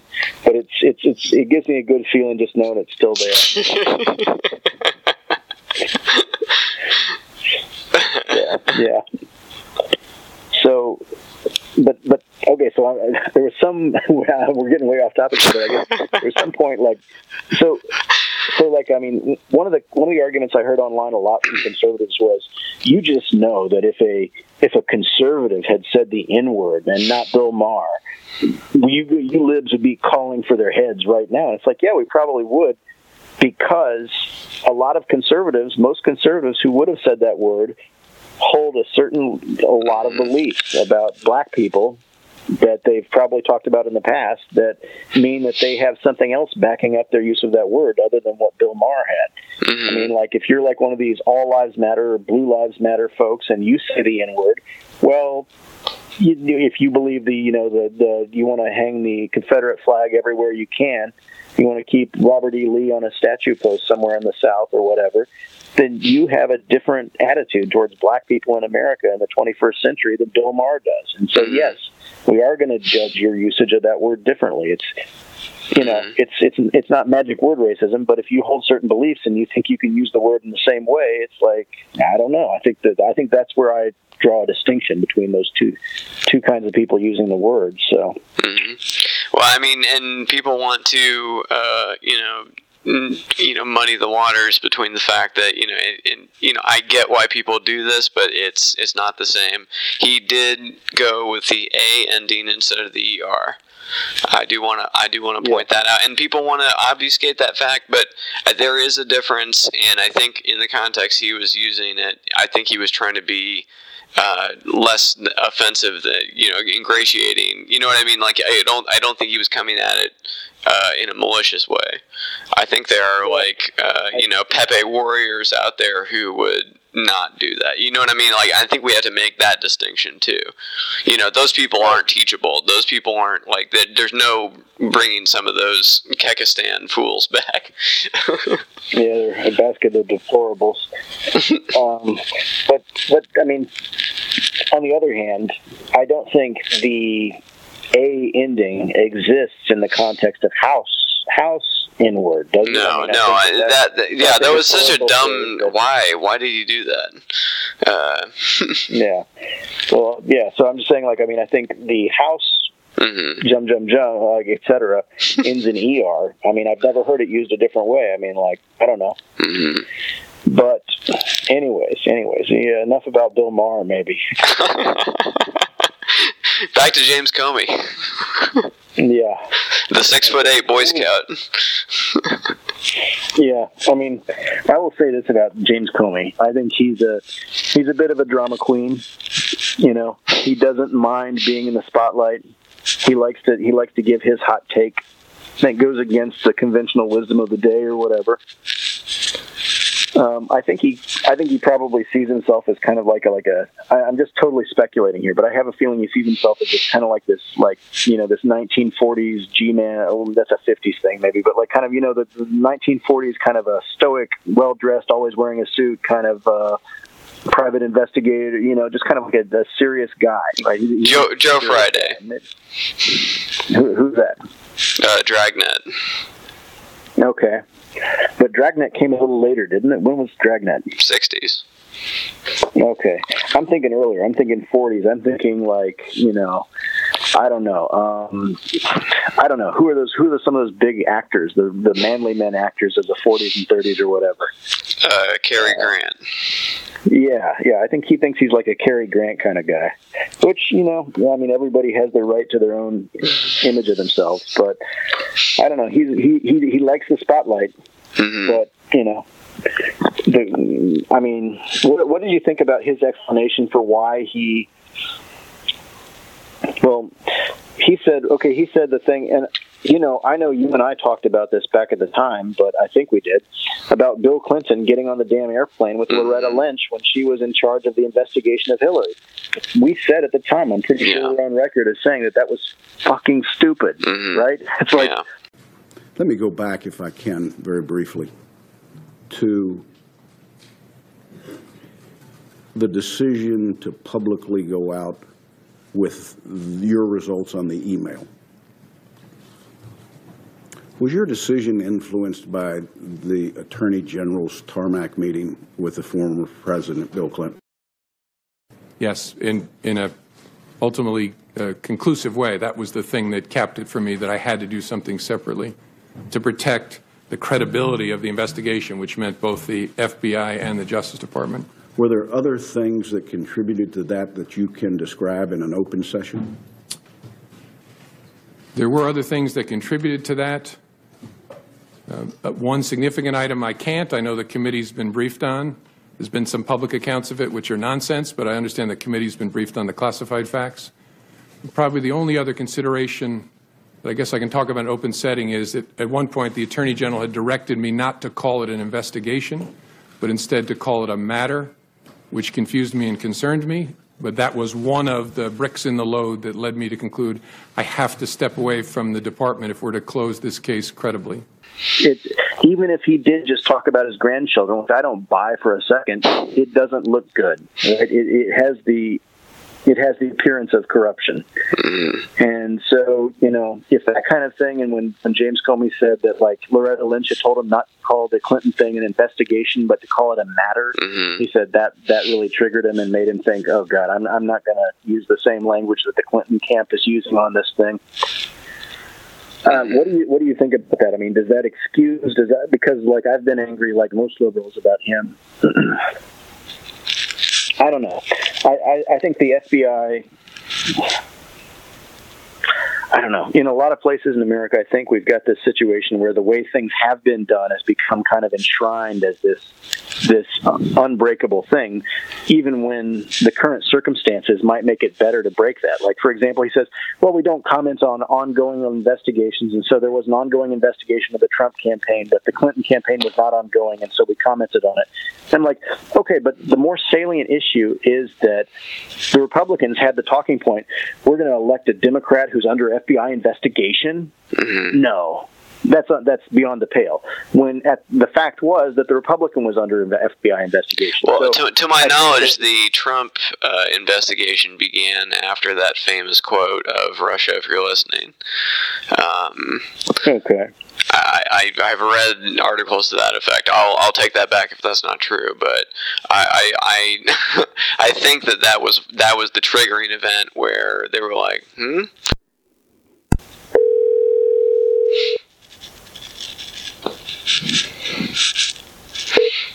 Oh. Hey. hey, yeah, not creepy at all. yeah, you back? I gotta say, I got hung up a, on, on a few times as I tried to call back. Really? Yeah, Huh? No, I didn't. I didn't do anything there. That's weird. it was right at the 45 minute mark. Okay. Huh. Okay. Well. I said Russia if uh, you're listening, and, and the phone went dead. yeah, they're like, hang up, hang up. Oh, we disconnected their call. Oh darn! You can't dial the number. Gee whiz. Yeah, it's a funny thing. Funny thing happened to the enemy of Russia on the phone. I got to work on my Russian accent. Yeah, you do. We all got to. do. yeah, uh, we yeah we might have to be doing that literally because we're all going to be speaking it in a few years. anyway, where were we? Something about okay, something about James Comey. Yep. Um, about Russia if you're. Oh, oh when, when the investigation began. Yeah, I was just saying that Oh, yeah. the, the investigation began in July of 2016, really, in earnest. Mm-hmm. Um, you know, Paul Manafort, you know, and Flynn, they were all doing what they were doing, but I, I think the, the dots started to connect around that point. Um, and this was around the time that, you know, the Republican platform was changed, uh, you know, around Ukraine or whatever. Um, yeah to things like Eastern Europe and uh, yeah, yeah, right around that time. I think that's when things started clicking for people. Um, now, I do, do you want to talk about the Steele dossier yet? Um, yeah, what about it? Well, I think it's notable. It's like the um, uh, Sherlock Holmes quote, "The dog that didn't bark." You know, sometimes it's what's not said. There were many questions that he said he could not answer in open session. At the time of your departure from the FBI, was the FBI able to confirm any criminal allegations contained in the Steele document? Mr. Chairman, I don't think that's a question I can answer in an open setting because it goes into the details of the investigation. because you realize that we only got to hear the morning session. That was the open session, the un the unclassified section. Um, Yeah, like 1 p.m. they were going to go to closed session. yes, and, and that is where he will talk about that. And and a third meeting with the Russians and Sessions came out during that also. Um, that we know, but uh, but who knows what else was said. Um, Yeah, and this is this is the infuriating. This is the continually infuriating thing because the Republican Party is banking on Americans not having access to the classified information. I mean, that's part of their. They can say anything they want as long as the American people don't know the whole truth. And that's again, that's a that's a situation where I think that the Americans' right to know supersedes this this institutionalized classify everything attitude. It's like you know, the American people can only make the best decision they can make based on the amount of information they have access to. And so, you know, mm-hmm. I don't know.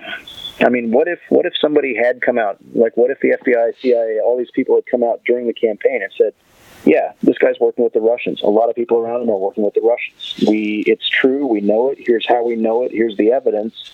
Go ahead and vote for who you want to vote for, or maybe not. Maybe we just arrest the guy. But but you know, just imagine like, if that had happened. If that had happened even during the primary, you know, God bless them, the Republicans would have had a chance to choose a more reasonable candidate, perhaps. You know, whatever that means, more reasonable in the Republican context. But, uh,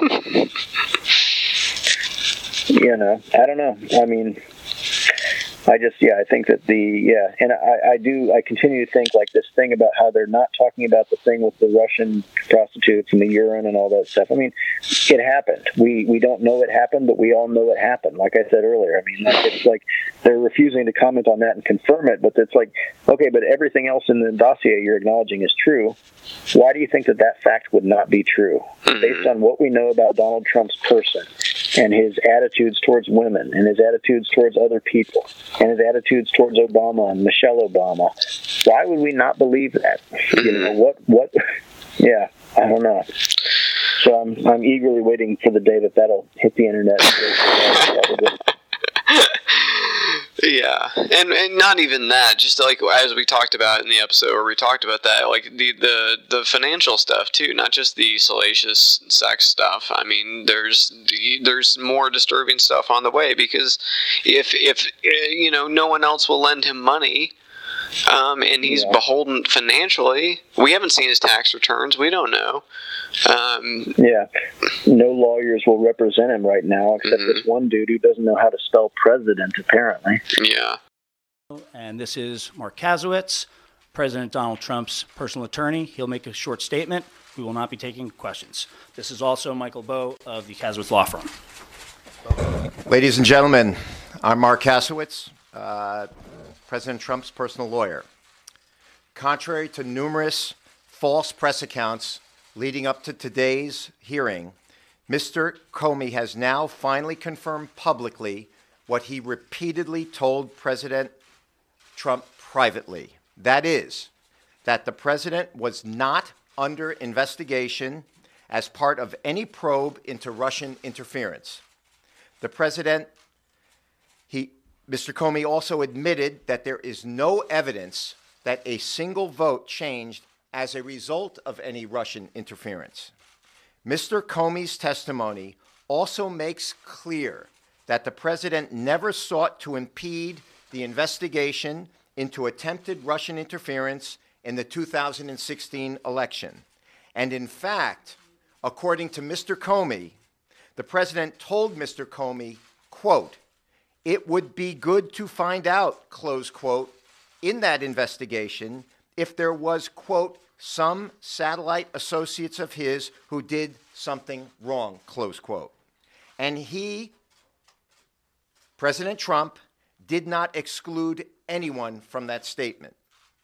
Consistent with that statement, the president never, in form or substance, directed or suggested that Mr. Comey stop investigating anyone, including the president never suggested that Mr. Comey, quote, let Flynn go, close quote. As the president publicly stated the next day, he did say to Mr. Comey, quote, General Flynn is a good guy. He has been through a lot, close quote. And also, quote, asked how General Flynn is doing, close quote. Admiral Rogers testified today that the president never, quote, directed him to do anything illegal, immoral, unethical, or inappropriate, close quote, and never, never, quote, pressured him to do so, close quote. Director Coats said the same thing. The president likewise never pressured Mr. Comey. The president also never told Mr. Comey, quote, I need loyalty. I expect loyalty, close quote. He never said it in form, and he never said it in substance. Of course, the office of the president is entitled to expect loyalty from those who are serving the administration. And from before this president and from before this president took office to this day, it is overwhelmingly clear that there have been and continue to be those in government who are actively attempting to undermine this administration with selective and illegal leaks of classified information and privileged communications. Mr. Comey has now admitted that he is one of these leakers. Today, Mr. Comey admitted that he unilaterally and surreptitiously made unauthorized disclosures to the press of privileged communications with the president.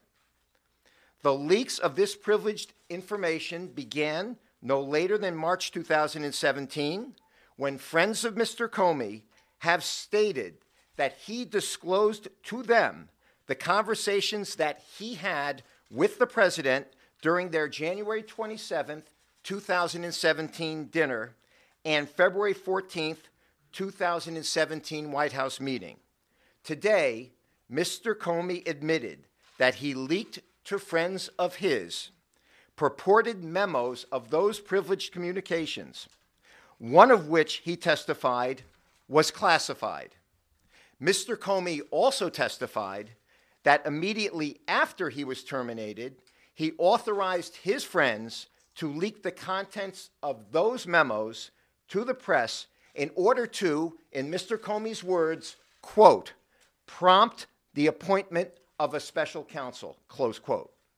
Although Mr. Comey testified that he only leaked the memos in response to a tweet, the public record reveals that the New York Times was quoting from those memos the day before the referenced tweet, which belies Mr. Comey's excuse for this unauthorized disclosure of privileged information and appears to be entirely retaliatory. We will leave it to the appropriate authorities to determine whether these leaks should be investigated along with all the others that are being investigated. In sum, it is now established that the president was not being investigated for colluding with or attempting to obstruct any investigation. As the committee pointed out today, these important facts for the country to know are virtually the only facts that have not been leaked during the course of these events. As he said yesterday, the president feels completely vindicated and is eager to continue moving forward with his agenda with the business of this country and with this public cloud removed. Thank you. Which you know, Or is blinking for help with his eyes. yeah, yeah. It's it's. Uh, I mean, I think the Steele. I think you you you'd be foolish not to treat the Steele dossier like it's a totally true document at this point. I think. Yeah. Yeah. But Well, I mean, sorry, we may have to have to cut this section a little bit in the final, but um, I'm trying to think where to go next. to talk about, but uh, there's just so much. It's like a swarm of bees. oh, um, what about wh- which one is it? Is it Uday or Qusay? Trump said that Democrats are not people the other day. I don't know. Was it the one that stole from kids with cancer or something? what really matters anymore? Welcome back to Hannity So with the Destroy Trump media floating baseless Russia conspiracy theories every second of every day. And of course, Democrats on Capitol Hill desperately searching for any evidence of collusion. President Trump's sons, they are now coming to his defense and they're speaking out with Eric Trump, now calling the Russia probe, quote, the greatest hoax of all time. Joining us now, the man himself, Executive Vice President of the Trump Organization, Eric Trump. How are you? Hey, Sean, how Well, are don't you? you wish you went to Washington so you could be dealing with this every second of every day? You know what? I, I, I've never seen hatred like this. I mean, it, to me, they're not even people. It's it's so so sad. I mean, morality's just gone. Um, morals have flown out the window. We deserve so much better than this as a You're country. right. And you know, it's so sad. You see the Democratic Party; they're imploding. They're imploding. They have no message. You see the head of the DNC, who is a total whack job. There's no leadership there. And so what do they do? They become obstructionists because they have no message of their own. They have no solid candidates of their own. They lost the election that they should have won because they spent seven times the amount of money that my father spent. They have no message, so what do they try and do? They try and obstruct a great man. They try and obstruct his family. They come after us viciously. Eric, I got to and, and it's I truly, tell you truly horrible. I actually would use the term with Kathy Griffin and a CNN anchor calling your father uh, a piece of sh. All right. And a conspiracy theory that every intelligence officer and top Democrats have all said there's no evidence of, and thousands of hours of coverage. But they've gone after your 11 year old son, uh, brother. They've gone after your soon to be born child. They've gone after you, which is fine. Don, you guys probably have more fair game. But really, your sister, and really the First Lady, and really Kellyanne, and anybody that seems to like your father, they want to, what I say, they want to delegitimize his presidency. They want to stop his agenda, and if they can, they want to impeach him. who are all in this, by the way, for the right reason. I mean, I, I, look at that POS comment that you made, all right? Somebody on CNN, an anchor on CNN, called my father on the show a piece of. That's right. You, you might be you might be an opinionated person, but you don't use profanities. You don't. You're not a child when it when it comes to calling people names. I mean, I got attacked today. I've raised 16.3 million dollars for St. Jude. 16.3. I've dedicated By my the age of what? By the, I, did started when I was 21. I've raised $16.3 million for the greatest hospital in the world, that's St. Jude. And I get attacked for it. Barron gets attacked. People come out, they look at my wife. Well, I hope she, you know, I hope the kid is aborted because God forbid there's another Trump in the world. I mean, the manners, the, the, the, the lack of morals in society is awful. And honestly, I blame most of these politicians, and I blame the media because it's out of control. I mean, the way they act are out of control. And honestly, it's because the Democratic Party is sinking. And I mean that sincerely. They don't have a message, they don't have leadership, so they obstruct. And it's just, it's really the worst of the worst, Sean. I really feel your outrage because I'm here reporting it, reading it, seeing it every night. I think your criticism is dead on accurate. I said journalism is dead. It's, dead, and buried, and it's horrible. Um, you know, look at the. What is your reaction to the Russia collusion theory with no evidence? Clapper, no evidence. Admiral Rogers, no evidence. Comey, Brennan, no evidence. Feinstein, Maxine Waters, uh, Manchin, uh, Warner. It just no no evidence. Thousands of hours How of about coverage. myself? How about Don? Right? How about the whole family who's by his side every single day? Every single day we were sitting there fighting. We had a very, very small team. I've said it from the beginning. We don't have projects in Russia. We don't have loans from Russia. I've said this a thousand times. We had no involvement in Russia. But there's no other narrative. They don't, they don't have the voice of the American people. They don't have things that make sense for this country. They did a terrible job with, with jobs. They lost industry. They lost the economy. I mean, look, look at the stock market right now. Under my father, since election day, the stock market is up 15%. I mean, 15% since election Every- day. Every Consumer economic confidence is, is, is at, a, at an all-time high. America is back. You see how he's treated when he goes over to the Middle East. Versus Obama, when he came off of Air Force One, they wouldn't even bring a set of stairs up to the plane. That's how little respect they had for this nation. And honestly, it scares the other side, Sean. It scares the other party. How bad? Do you worry this goes even further? Yeah. Because I, I actually think that it was such a shock and trauma to their system because nobody saw it coming because they were so biased and even the media colluding with the Clinton campaign. I don't know where this ends. This is now, we set a new low. Kathy Griffin, for example. If they're willing your, to- Your 11-year-old brother saw this, right? If they're willing to attack an 11 year old boy, if they're willing to attack a 22 year old girl going off to law school, meaning Tiffany, if they're able to attack my wife and an unborn child, First Lady, if, if they're able to attack the First Lady, if they're able to attack somebody who's raised $16.3 million for dying children, his sister, it is truly, truly sick. And my father's a great man, and he's going to do a great job for this country. But honestly, we need to bring some principle back. We have to bring some manners back. We need to bring some respect back. Um, it's sad. He's going to do a great job for this nation. I mean, he's really, he already has done a great job I for think this I'm the only person that ever reports the success or the things he's accomplished and the promises he's kept. But they would, they would rather see him.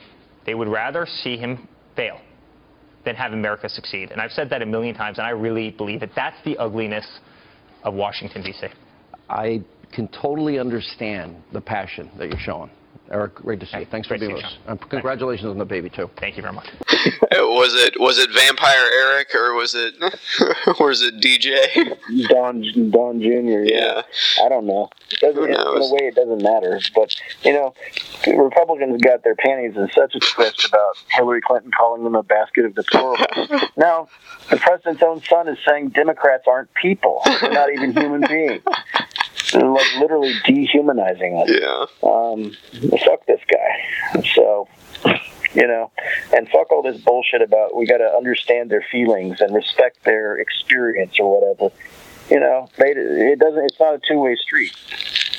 You know, and I, I think I've seen an article. I read an article a few months ago that was like, um, you know, everybody on news after the election was saying that, and even before the election, that we have to understand the angry rural, white, lower class, working, poor Trump voter or something. But have those people made any effort to understand people who are not like them? Hell no. They don't make any effort to understand gay people or trans people or black people or, you know, anybody who's a liberal people, people who live in an urban environment, people who have traveled outside of America extensively. They, they make zero effort to understand that aspect.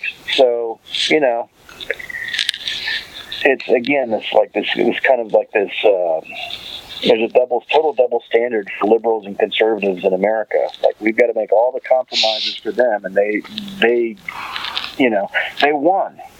They won the presidency, and they're still the most angry people you'll ever meet. They're furious about things. Can you imagine if they had lost?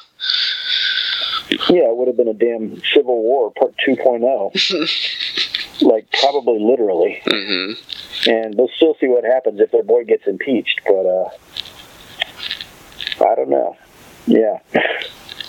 So the, but yeah, I mean, like that's another thing. Yeah, they, they, they're stealing from kids cancer thing, which is not surprising. I mean, we've we've already seen that the charity in the Trump world means money laundering, basically, and uh, you know, a uh, a good a good photo op for the Trump family. That's all it means. They don't give a shit about kids with cancer. Mm-hmm. So,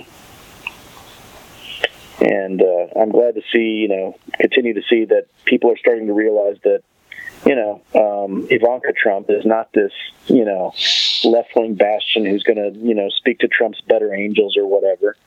She's a corrupt, you know, rich princess who's, you know, loves her dad, loves what her dad's done for her in, his, in her life, and is going to support her dad ultimately. Mm. Yeah, uh, she had that big spread though, and uh, uh, what was it, People or Us Weekly or something that was like, "Why I disagree with my father."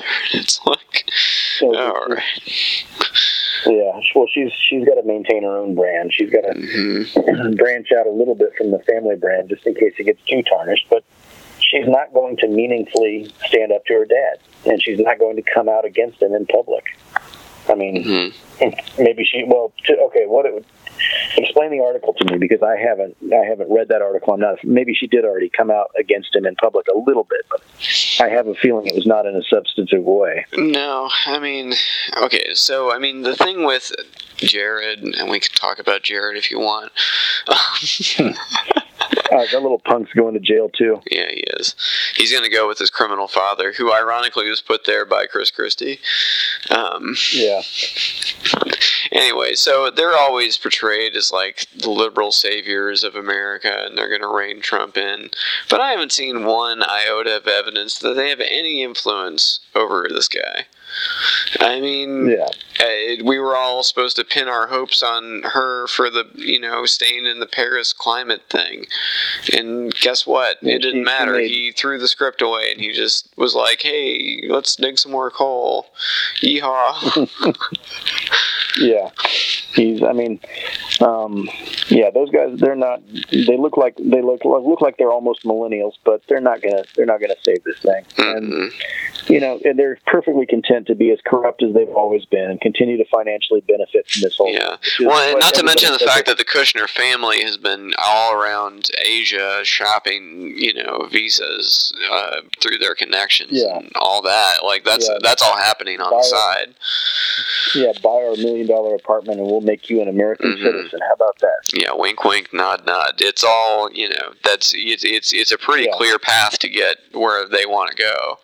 Uh, you just go through us, and this is exactly what happens in third world countries. It's always the family you have to go through.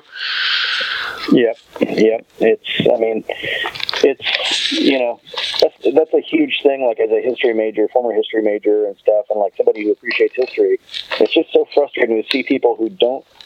They just can't conceptualize that the same kind of things can happen in America, and they do happen sometimes in America, and they are happening in America. And so they could be staring, you know, banana republic level corruption or you know, fascistic rising situations. They could those, those things could be staring them in the face, and they'll be like, uh, "No, it's it's different. We're a democracy. We love freedom." You know, all these kind of things that we we tell ourselves, but they they, they don't. You know, the, the Republicans love this idea of American ex- exceptionalism, but that doesn't mean like America is exceptional and special in some ways, but that doesn't mean it doesn't mean what they think it means. It means that the same things that have happened in other countries can and will and have and could happen in America. But they fundamentally don't believe that. They don't believe that a Hitler figure could ever come to America. They don't believe that, you know, mm-hmm. I don't know, who, who's the Banana Republic dictator we could name that would, you know, be comparable to what's going on now. I, Uh, I don't have that Hu- Hugo Chavez. Okay. Yeah, they all hate him, but um, yeah. like they, they they just can't because they they be because they just disagree with this America. They Well, I mean the, the the Castros. Let's just say the Castros. Yeah, yeah. I, I think like uh, I mean, and the Castros are a little bit different because they actually led led a you know a revolution. They were you know they were fighting in the mountains of their country and stuff. Right, but I um, mean they did they did in certain ways become very corrupt once they became in power. Yeah. So, so I think the fact that these people who just say American exceptionalism, I believe in it. It's true. It's like they don't understand what they're talking about, and it, the fact that they don't understand it blinds them to the fact that something could something could be going on right in front of their faces, and they and they will mis misidentify it. They will miss the signs of what it actually is. And again, like I mean, if you'd asked them during the campaign, do you think that the uh, Trump kids will use their dad's position to benefit their businesses? They say no, no, no, no, no. They said they're going to keep it all separate, and we believe them. And now they've done it, and you, you come back to them and say, "Well, they did it. You're wrong." Like, oh no, no, it doesn't matter. Uh, they didn't really do that, or you know, I, I don't even know what the excuse would be. At Oh, uh, there there really is no excuse, but but they're doing it anyway. And uh, the DOJ just today announced that uh, they're defending in court a uh, um, a lawsuit brought by the former ethics lawyers for George W. Bush and uh, Barack Obama collectively, um, Richard Painter and um, blanking on the other guy's name. But anyway, um, they uh, are responding and saying they can, you know, the executive branch can take payments from foreign entities what of it? There's no case law saying we can't, and it's basically like it's only because we've never seen this level of corruption before that there's no case law to support what's happening. You see what I'm saying? Like like no one's ever even tried to do the things that are happening now. They're like, well, if it's if it's against the law, make a law about it. It's like it's like well, no one's ever thought to make a law about certain things. it's just always been you don't do that. And and I guess I guess what we're learning from all this is we have to say out loud, you can't do certain things and and mean it and make you know certain constraints that apparently aren't there at all right now. Yeah, yeah, definitely. I mean, yeah, the level of corruption is uh, well, and I think another problem is just this. To some degree, it's a Republican idea, although it may be somewhat bipartisan. I think that there's this this idea that if the president does anything, then it, by definition is no longer illegal, which is a laughable idea. It's a ridiculous idea, and I don't know. I uh, I just think like I mean everybody, probably Democrats and Republicans, needs to get back to this. I don't know this this idea that the I don't know you know the, the government should be scared of the people, the people shouldn't be scared of the government. Uh, I, I don't know you know some like some sort of a uh, clearly part of the founding idea. The, the founding idea the founding fathers would have they're spinning in their graves to see what Trump does these days, you know, Mm-hmm. and everybody who knows that. I mean, they were not excited to have this kind of a corrupt individual working with foreign powers, seeking more and more authoritarian power for himself. This is the antithesis of everything that the the founding fathers wanted.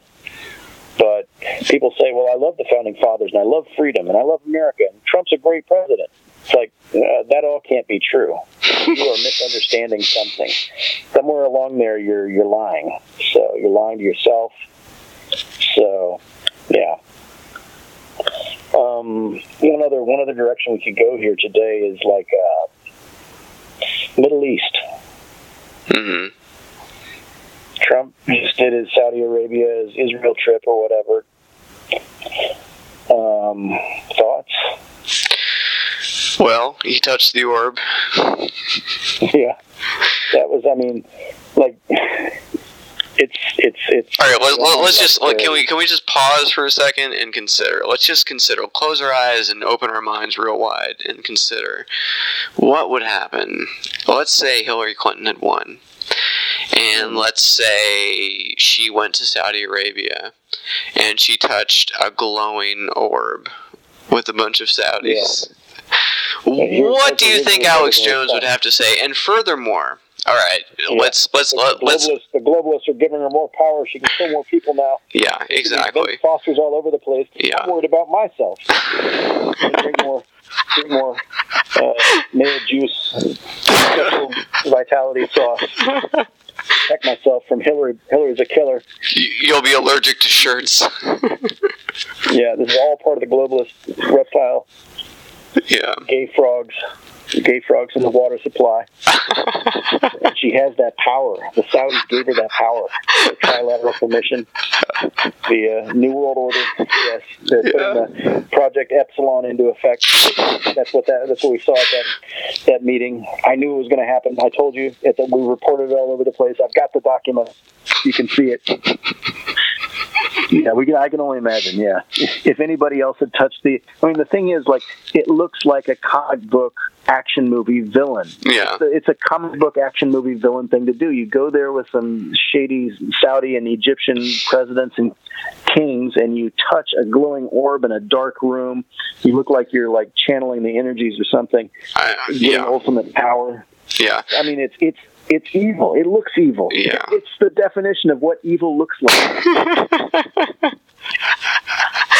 Yeah, and, and, and this coming from the guy that snuck into Bohemian Grove and and found all sorts of sinister connotations with that. Yeah. And and I- I do you haven't no respect for the symbolism here? like, and he put out an article on Infowars that was like, Trump touched a glowing orb, everyone lost their minds. Yeah, yeah, right. Okay. Yeah, it, this is like the. I mean, I don't know. I, I, Also, I the, the other the other thing I was going to say, I just just want to throw that out there. Um, Jared Kushner uh, maybe had that meeting with the Russian banker along with Kislyak. They didn't report on the security forums um, uh, about uh, his property on 666 uh, Fifth Avenue or whatever.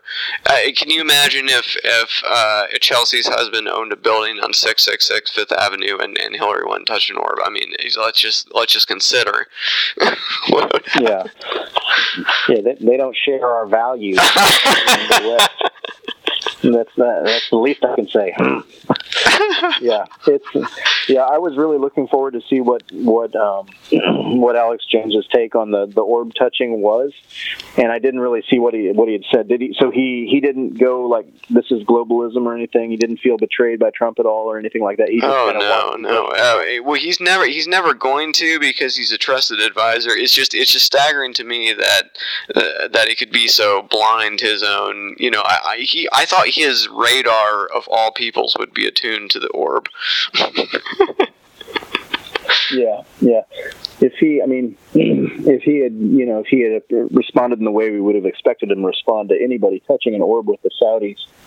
Um, and I mean, when he when he charged onto the at the RNC convention or whatever um, last year, when he charged onto the TYT, the Young Turks uh, set, and he was yelling at them about things.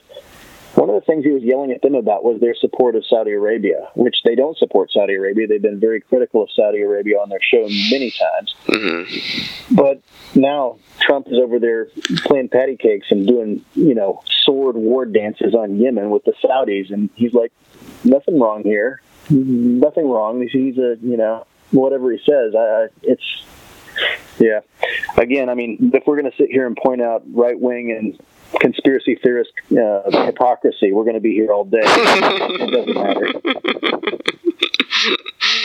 So, um, what about Donald Trump has made a mess in the Middle East? Well, I mean, he's he's made a mess uh, in the space of hours because Rex Tillerson, uh, our esteemed Secretary of State, um, apparently only has the job because his wife told him to take it. Um, uh, he said that you know one one thing about Qatar, and then Trump said a completely opposite thing, all in the space of a few hours. Um, and the ambassador to America from Qatar had to send a Twitter message openly just being like, we would like to talk and negotiate because they can't communicate and they don't know what our policy is. Uh, it's complete incoherence. Um, I I did I, of all the. We're going back to Trump's trip a little bit. One of the one of the most satisfying moments was uh, seeing Steve Bannon uh, in a sea of, of, of Muslims.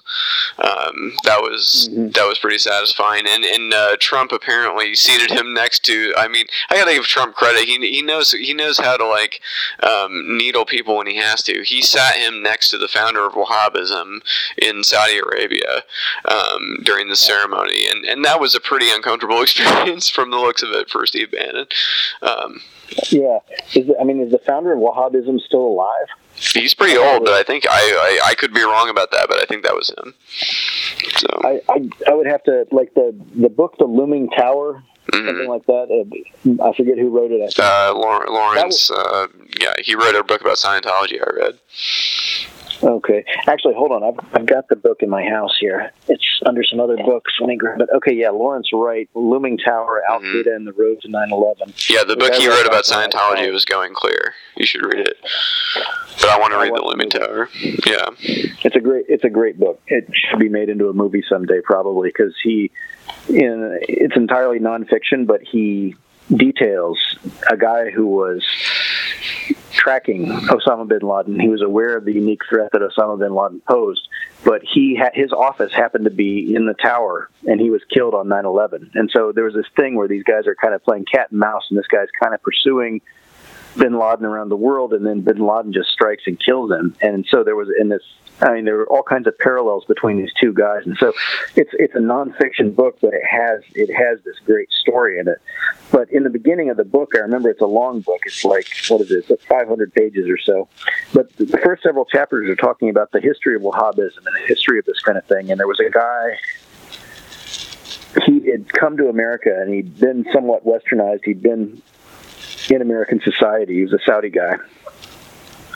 But he went back to Saudi Arabia and he kind of rejected everything that he'd experienced in America. And he said that that was wrong and that, you know, Islamic society should shield itself from that and define itself to some degree in opposition to that. And so that's, and I'm pretty sure that that guy's dead because he was in America in like the 30s or 40s or something. I want to say it's been it's been a decade since I've read the book. I, I've been meaning to reread it, but I'm so busy.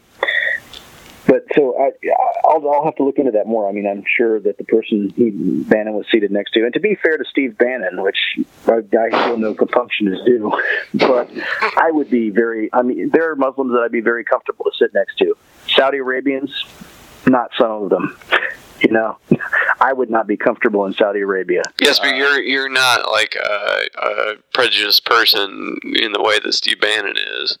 So you know, any any normal person would feel out of their element if they were around somebody they weren't like. You know, that's just normal to feel as a human being. But like he actively works against other people that aren't like him. So I think that's why it's satisfying. Yeah, yeah. It's well, I guess that's the power of the presidency. You can, you know, it's kind of like in in Mortal Kombat, the movie. You know, Shang Tsung. He's like, uh, you know, Sub Zero and Scorpion. They were mortal enemies in life, but under my power, they work together. It's kind of like that, right? I don't know. That's a strange metaphor, perhaps, but but okay. So let's kind of go through what he did in in the in the Middle East. Number one, I mean, I think the war, the war on Yemen is kind of a disaster. I think it's, I, I don't think it's a good thing. I mean, I think Yemen is one of the poorest countries in the in the region. Um, I, I don't think that the American people have ever been correctly explained why they're, we're at war with them. The Houthi rebels who took over the country or whatever supposedly have Iranian backing, but I think that that's been exaggerated to some degree from what I've heard. Um,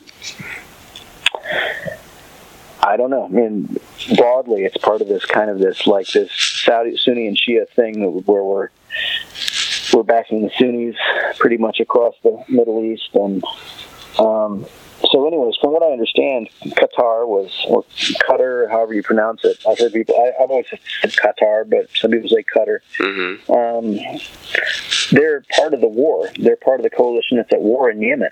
So I was surprised that but apparently, like from what I understand, from what I've gleaned from numerous articles I've read, tried to, trying to understand why Saudi Arabia and Bahrain and Egypt and all these other countries in the Middle East suddenly just like cut off diplomatic relations and ended flights to the country and all this crap. And, and from what I understand, like the leaders of Qatar are nominally like they're supposed to be in between Saudi Arabia and Iran, kind of like a negotiator between them or something, but like they they never usually come out and say it, but they, actually they seem to be slightly more sympathetic to Iran. And I, I think like somebody high up in their government, maybe their leader or whatever, had said something publicly that upset the Saudis or something because it seemed to be leaning more towards Iran or something, and that seems to be the issue. Mm-hmm. But like, I mean, like Trump taking credit for this thing. He like I, at first, like I think I commented on a BBC article somewhere on it. Like, what, what is this and what's going on? We're not getting the full story. What the hell's going on? Then a couple days ago, Trump's like put out a tweet like, uh, "Yeah, I, I told the I told the Saudis and everybody to like crack down on countries that do this thing with terrorists or whatever, support terrorists."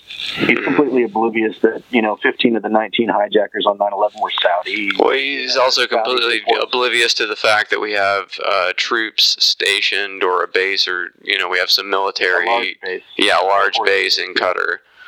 Um, He doesn't even know that. He doesn't care. He's just he's saying things. Yeah, and and I, and I feel like, and I could be wrong. Maybe I'm misreading the tea leaves or whatever, but it feels like that there is a there's an uptick lately in the Sunni and Shia thing. I mean, like the the terrorism we just had in Iran, where somebody went into the what is it the uh, um, oh, Khomeini, what's his name? Ayatollah Khomeini's. Yeah. Is that right? Yeah. Um, set off a suicide bomb, and then somebody else, some other people went into the parliament. And from what I understand, in Iran, there is 10% Sunni minority, and it seems like all the terrorists there came from within the Sunni minority. Um, ISIS claimed responsibility but Donald Trump goes out and tweets and says, "Well, you know, sympathy for the Iranian people or whatever, but uh, you know, basically, if you if you support terrorism, this kind of thing could happen to your country too." So there. I mean, he's, he's sorry, not sorry, right? Um, and I, I wonder, I wonder, I really wonder if that was an ISIS thing, or if I wonder if that was a Saudi Arabian thing. Mm-hmm. You know, and I wonder, you know, I wonder, frankly, to what degree are the Saudis against the ISIS? I mean, how, you know, I'd, I'd be very curious to know more about that. What's the relationship? What's the attitude between ISIS and uh, Saudi Arabia? Well, it's interesting that you say that because I've heard one of the justifications for the crackdown on Qatar or Qatar. I, I, I like Qatar a little better. I don't know. Qatar sounds like Qatar. I mean, Qatar. That could be many things. It Could be a, like a ship, or you know, I don't know, various things. but um, maybe I, no.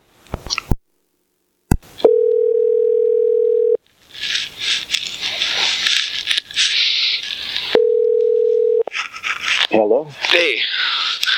Hey, yeah, we got cut off again. That's weird. Yeah, uh, I, I, I feel like I say more like triggering words probably for the programs that they set up to monitor this stuff than they can handle. yeah. Oh, uh oh, he's talking about the, the Saudi ISIS connection. Cut him off. Cut him off. yeah. Yeah. yeah, I, I, I, Bob. Again, I'm very curious to see to hear the listening numbers where our listenership for this episode comes from. I'm, I'm a little curious, a little bit terrified. so, um, but yeah. So yeah, so the, I, th- I think that there's something going on more and more with I don't know if it's ISIS or Saudi Arabia or Iran or Qatar or you know whatever. But you know when Trump says that when Trump says that all the Middle Eastern nations told him that that Qatar Qatar uh, supports terrorism. Again, this is, we get back to this issue that's always been a problem, which is what, what do you mean by terrorism, right? Like, I mean, like uh, Hamas is a terrorist organization, but they're not like, I mean, they're not going to show up in America's doorstep someday, and they're not going to get into Iraq necessarily. I mean, like that's a that's part of a local, the Israeli-Palestinian conflict and stuff. Uh, If we're talking about that kind of terrorism, I mean, that's not like, you know, I think like when when somebody says terrorism, we always assume the worst possible thing that's the most direct threat to us, like Al Qaeda used to be. If you said terrorism, it meant Al Qaeda, but it could be like, well, they supported Hamas in the Palestinian territories, and so, uh, you know, uh, it's I don't know, it's one of those slippery slope things where the meaning can change and stuff. So I have a feeling that they said that they're supporting terrorism and Trump didn't really understand what that meant or, you know, how we work with different countries around the world who do support terrorism. I, you know, and I don't know. I mean, like, the people that we were supporting, the Free Syria Army or whatever, a couple years ago, or the people that are people, you know, our, our allies were supporting various groups in there. And like, you remember there was a video one time where this guy had cut out an ISIS soldier, or a, no, no, maybe not even an ISIS soldier, but he cut out a one of Assad's uh, Bashar al-Assad soldiers' heart, and he ate the heart raw on video. And that was one of our guys. And that was a big moment where it was like, holy shit, what are we supporting over there? And so, like, when you talk about terrorism, like, it's like, what do you mean? And I mean, there are different degrees, and there are different like people. People have different interests that overlap at times, and so just to say that Qatar was supporting terrorists, well, the fact that we have our largest air base in the region in Qatar means that, like, well, okay, this is not, you know, it, it just could mean something different than what the worst possible interpretation of that might be. So I have a feeling Trump might have gotten bamboozled a little bit by the Middle Eastern nations there. I also loved it when he went to Israel and he said, "Hey, I just I just came in from the Middle East. Good to be here." Ex-Secretary of State has uh, done an incredible job. We just got back from the Middle East. We just got back to Saudi Arabia, and uh, uh, we were treated incredibly well. And there's tremendous, well, really good feeling toward Israel. Not only that, he was like, I never said Israel. I never disclosed where I got this wonderful, special, beautiful information from.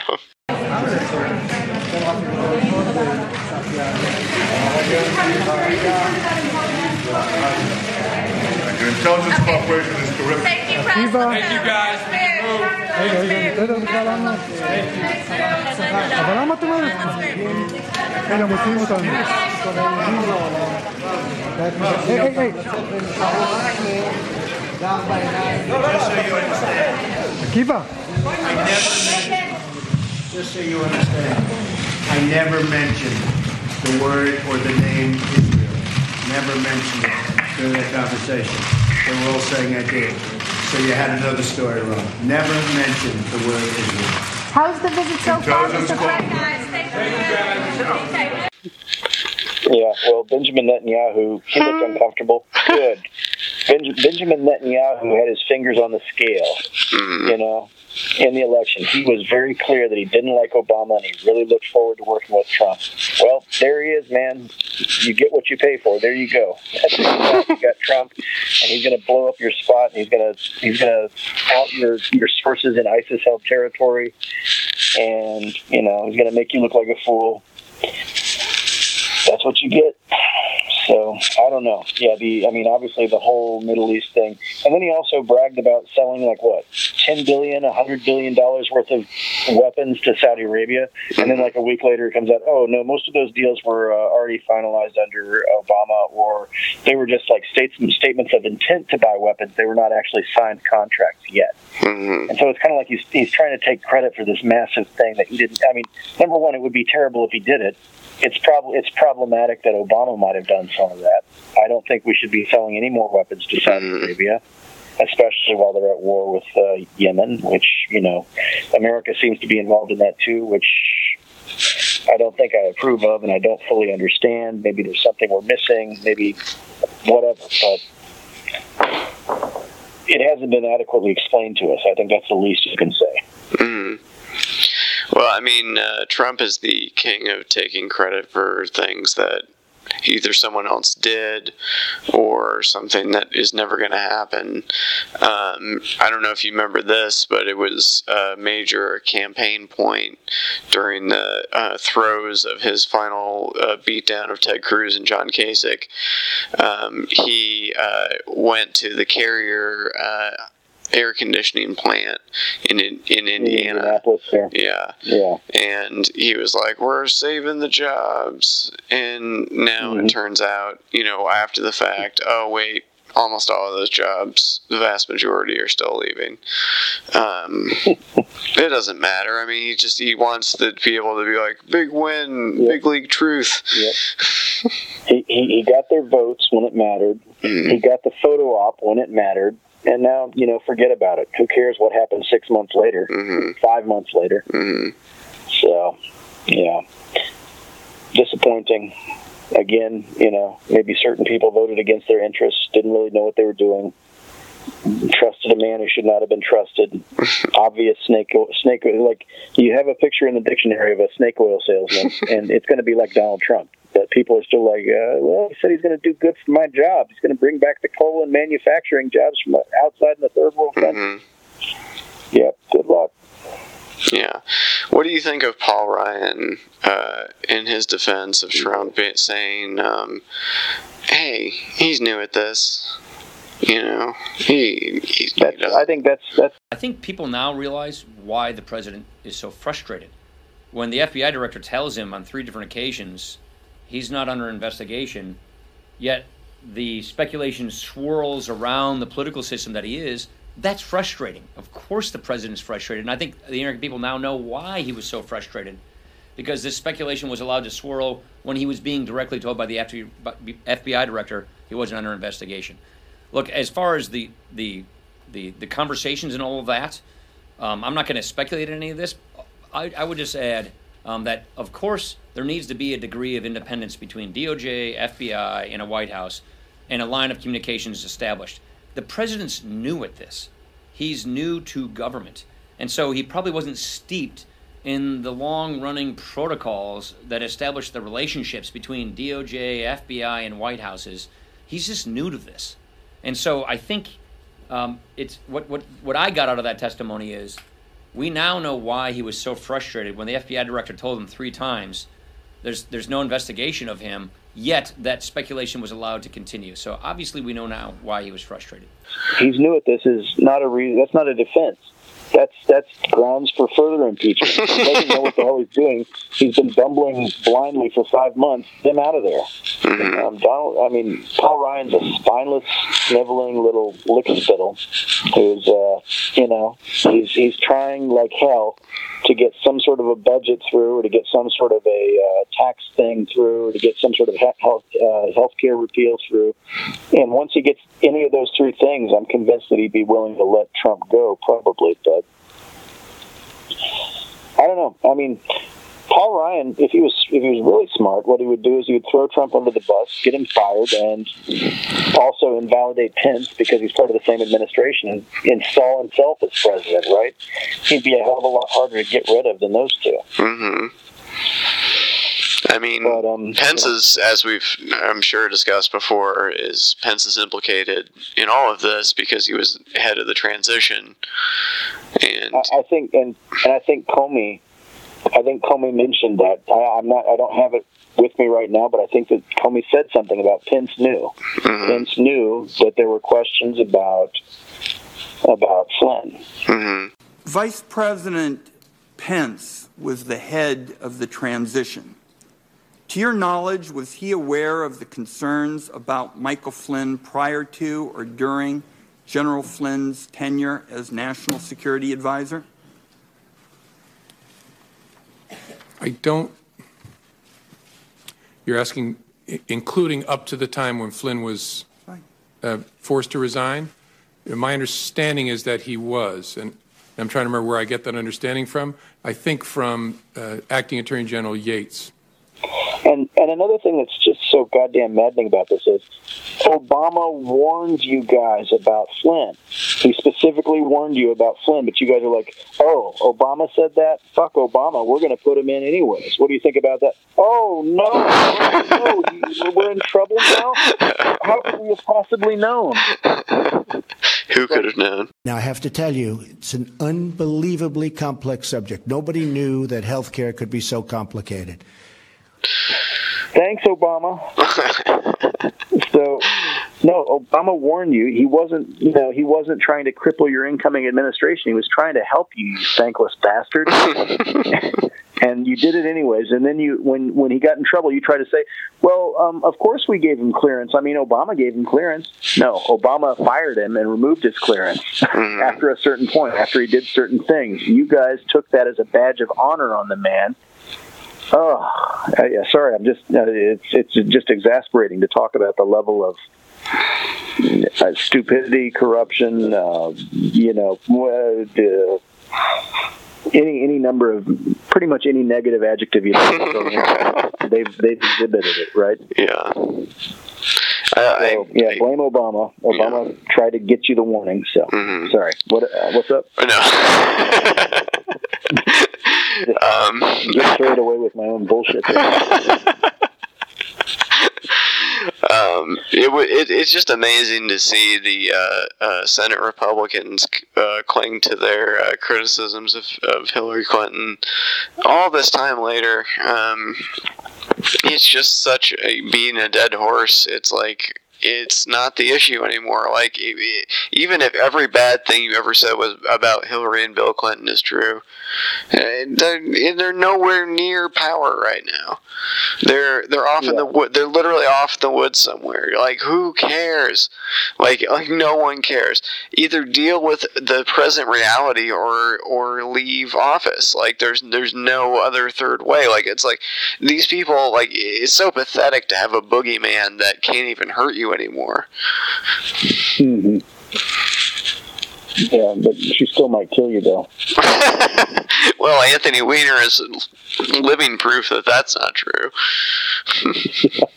Yeah, yeah, she, yeah. If they, they should have killed him years ago, probably. My, they yeah, they should have clipped. If he was on The Sopranos, it would have been like season one, episode eight. Yeah.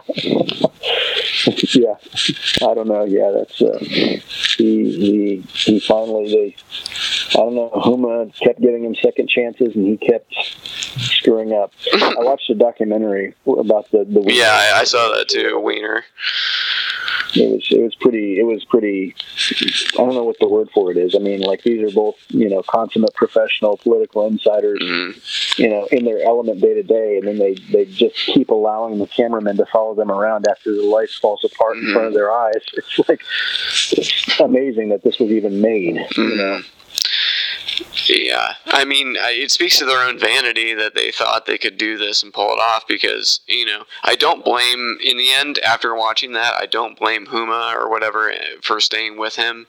I get it. She wants to make her marriage where she's got uh, children with the guy. Um, she doesn't want a broken home necessarily, but like to push him back into the public spotlight and to push him back into public life so soon it just you know it, it inconceivable to me you know it's just like he's not ready obviously like if, if he was like joe schmo and this happened again who cares but he's like he was probably going to be the mayor of new york city Yeah. Yeah. Well, it's, I mean, I think that that's one of the increasingly legitimate criticisms, perhaps, of the, the Clinton, the whole Clinton thing. You know, that whole thing is this, this kind of, uh, what's the word? Like, um, kind of this, this need to climb, this need to always be ambitious, um, for no other reason than just being ambitious. It's like, it's like this kind of inborn thing that they have about them. I mean, themselves and Abedin and, and, uh, Weiner to some degree. And, uh, I don't know. I'm worried. I'm worried that the Democrats may not have learned a lesson this time with Hillary, and they may try to run her again, or they may try to, you know, if some funny thing happens where Trump gets impeached, or, you know, frankly, what we should be doing, we should be following the South Korean example and having a another election, you know, and we should be hyper vigilant for outside influence, and we should call it out when we find it and you know we should just have another vote. And everybody should get in. The republicans can bring their 16 or 17 or 18 however many candidates they want to bring. Democrats can bring joe biden or you know bernie sanders. If bernie sanders is not in there somewhere i'm going to throw a shit fit and probably vote for the republican. Because that's that's the le- that's the unlearned lesson for most Republic for most Democrats is that Bernie Sanders would have wiped the floor with Donald Trump and Hillary Clinton wouldn't, and that's just something we were right about and they were wrong about, and they, you know, I don't know, I don't know. Don't want to beat the dead horse, but yeah. yeah well at, at this point i'd take jeb low energy jeb But you know, you look at a guy like Jeb Bush, he's taking 100 low energy. He's taking 120 extremely low. Oh, I shouldn't say it. He's debating right now. Maybe he's doing great. He's probably looking for me. He's saying, Has anyone seen Trump? Why, where, where's Trump? Where is he? Where is he? Yeah. Jeb. Jeb was uh, Jeb was eminently reasonable on certain issues. Uh, he's still probably a terrible person who would have done damaging things, but I mean, it's it's depressing to the degree to which W's uh, legacy has been. he really has know, elevated to like jfk status uh, just by comparison Yeah, I mean, he said stupid things, but you knew what he meant. With Donald Trump, it's it's just constant bullshit lies, and you know it. and He knows it, and it's stupid, and it's false, and it's you know, I don't know. It's just it's just, just a whole nother level. I'm terrified to think who the Republicans will find or run in four years. 'Cause it, it, it seems like they're on a downward trend. So. Mm-hmm. But yeah, so anyways, I don't know. Yeah, the the, well, the Middle East, um, the Comey thing. Oh, today I saw the news. Speaking of uh, testifying under oath at the uh, what the Senate, what was Senate? Uh, which which which group were they testifying in front of? uh, are you talking about Coats and rogers and them Well, who? Yeah, whoever the senators were last night. Is this the? God, I I, I would have. You know, I'm kind of blanking on it. This is why you know this is why they'll never have us on NBC because we don't know everybody's specific job title and which committee they're on. you know, but um, I was uh, not the Foreign Intelligence Committee. Uh, what the hell ever the, I don't know, whatever committee this was. They asked Trump at, at a press conference, "Would you be willing to testify under oath to these same people?" He says, "Yes, Jim Comey's a liar, and I 100% would be willing to testify." I'm like, "Yes, yes, do it. Lock him in now. Get him signed up." Mr. Who would like to ask? Should I take one of the killer President, networks that they, treat me so badly as fake news? Should I do Mr. that? President. Huh? Standing room, Mr. President. Go ahead, John. Thank you. Be fair, John. Oh, absolutely. Remember how Um, nice you used to be before I ran? Um, Such a nice man. Always fair. Uh, Mr. President, um, I want to get back to James Comey's testimony. You, you suggested he didn't tell the truth in everything he said. Uh, he did say under oath that you told him to let the Flynn, uh, or you, you said you hoped the Flynn investigation you could let. He could I didn't say that. So he lied about that. Well, I didn't say that. I mean, I will tell you, I didn't say that. And and did he ask you to pledge his And there'd be nothing wrong if I did say it, according to everybody that I've read today. But I did not say that. And did he ask for a pledge of loyalty from you? That's another thing he said. No, he did not. So he said those things under oath. Would you be willing to speak under oath to uh, give your version of, One hundred percent. I didn't say under oath. I hardly know the man. I'm not going to say I want you to pledge allegiance. Who would do that? Who would ask a man to pledge allegiance under oath? I mean, think of it. I hardly know the man. It doesn't make sense. No, I didn't say that, and I didn't say the other. So if Robert Mueller wanted to speak with you about that, you I would be willing glad talk to him? tell him exactly what I just told you, John. And you seem to be hinting that there are recordings of those conversations. I'm not hinting anything. I'll tell you about it over a very short period of time. Okay? Okay. Do you have a question here? When when when will you tell us about the Over a fairly short period of time. Are there tapes, sir? Oh, you're going to be very disappointed when you hear the answer. Don't worry. Put him on the stand because this guy can't go two sentences without telling three lies. Mm-hmm. He'll be he will be impeached for you know for perjury under oath or whatever in two seconds. Like they won't they won't go five minutes into the thing before they're like uh, you know somebody's trapped him in a lie. Um, uh, so you know, and that was incredibly stupid of him to agree, of course, to testify under oath. I can't imagine that anybody else in the White House wants him to do that. I can't imagine that his foolish lawyer who agrees to continue to represent him do that. I mean, like, but he's like, yeah, 100% I will. Well, we'll see about that. We'll see, I'm sure. And and I heard also that they've like subpoenaed the. They said if there are tapes, if tapes exist, by the 23rd, I believe, of this month, they need to be presented to that committee. And they said if you have tapes of your conversations with Jim Comey, we want them. And you know, the court is ordering you to, or you know, the committee is ordering you to pre- present them. So, mm-hmm. Moment of truth, we'll find out if he's really going to the Nixonian level with the taping of conversations, or if he was just trying to bluff and intimidate Jim Comey, or James Comey not to not to testify. A, I wonder if they exist. B, I wonder if they did ever exist, if they still exist. Like if maybe they were gotten rid of um, somehow, or you know, it is kind of amazing if you uh, look at a retrospect of Watergate, how uh, Nixon hung on to those tapes for no reason really. Like he thought maybe they would vindicate him or something. Um, but uh, he, if he had just burned them before they requested them, there's really nothing you can do. They're his private property. Um, yeah. So I, th- I think the gap between when they were created and now it, it offers ample time to like. I, you know, if they destroyed them now, it would be a crime. Yeah, I, I just it's one of those things where I wish people would like. um I think like you know, with poor people or ordinary people, when there's a criminal investigation, they will snatch your computer up and take it and just say, no, there's evidence on here, we're going to take it or whatever. You know, you, you don't get a chance to hold on to this for any amount of time. With the Clinton thing, they asked her to turn over the emails, like 33,000 emails or whatever, however many she deleted. And it's like, why didn't you just seize them? Why did you ask her to turn them over voluntarily? Why did you do delay? Like with these powerful people, rich and powerful and influential people, you gotta. It, there has to be one system of justice. It's like if you think that they have incriminating evidence, you got to snatch it up and lock it in. You can't give them several weeks or months to think about what they want to do with it before that you finally request it. And uh, you know, I don't know. Uh, a lot of frustration.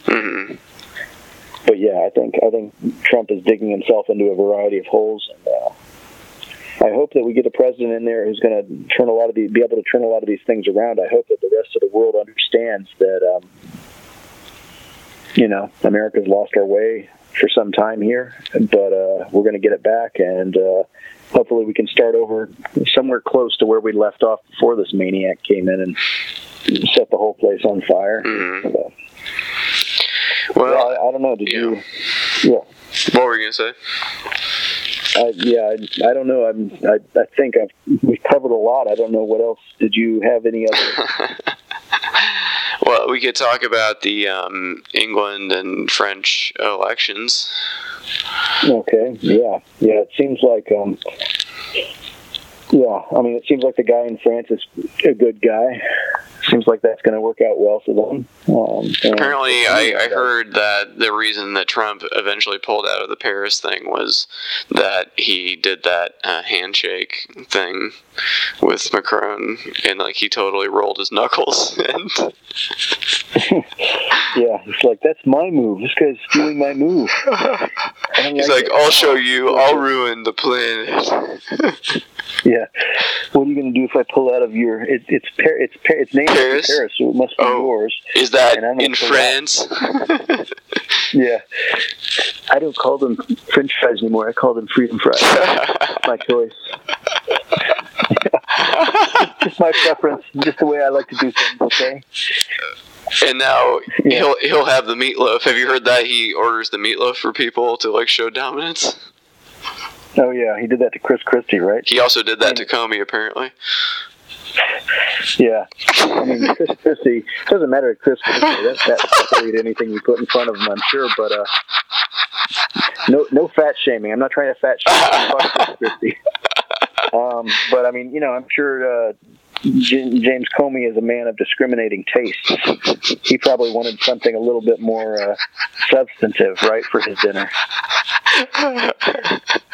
Uh, Trump's over there with two scoops of ice cream and his uh, steak with one. the ketchup on it. Well done. Yeah, I, I drink your milkshake. How about that? we don't know what, what's in that milkshake. Yeah. yeah, it's he's a he's a bad man. But um, yeah, I don't know. There's probably not too much else to say. We, we still have to do our Bill uh, uh, O'Reilly episode eventually, but I, I don't know. Yeah. I don't know if this is the I- time I- for it.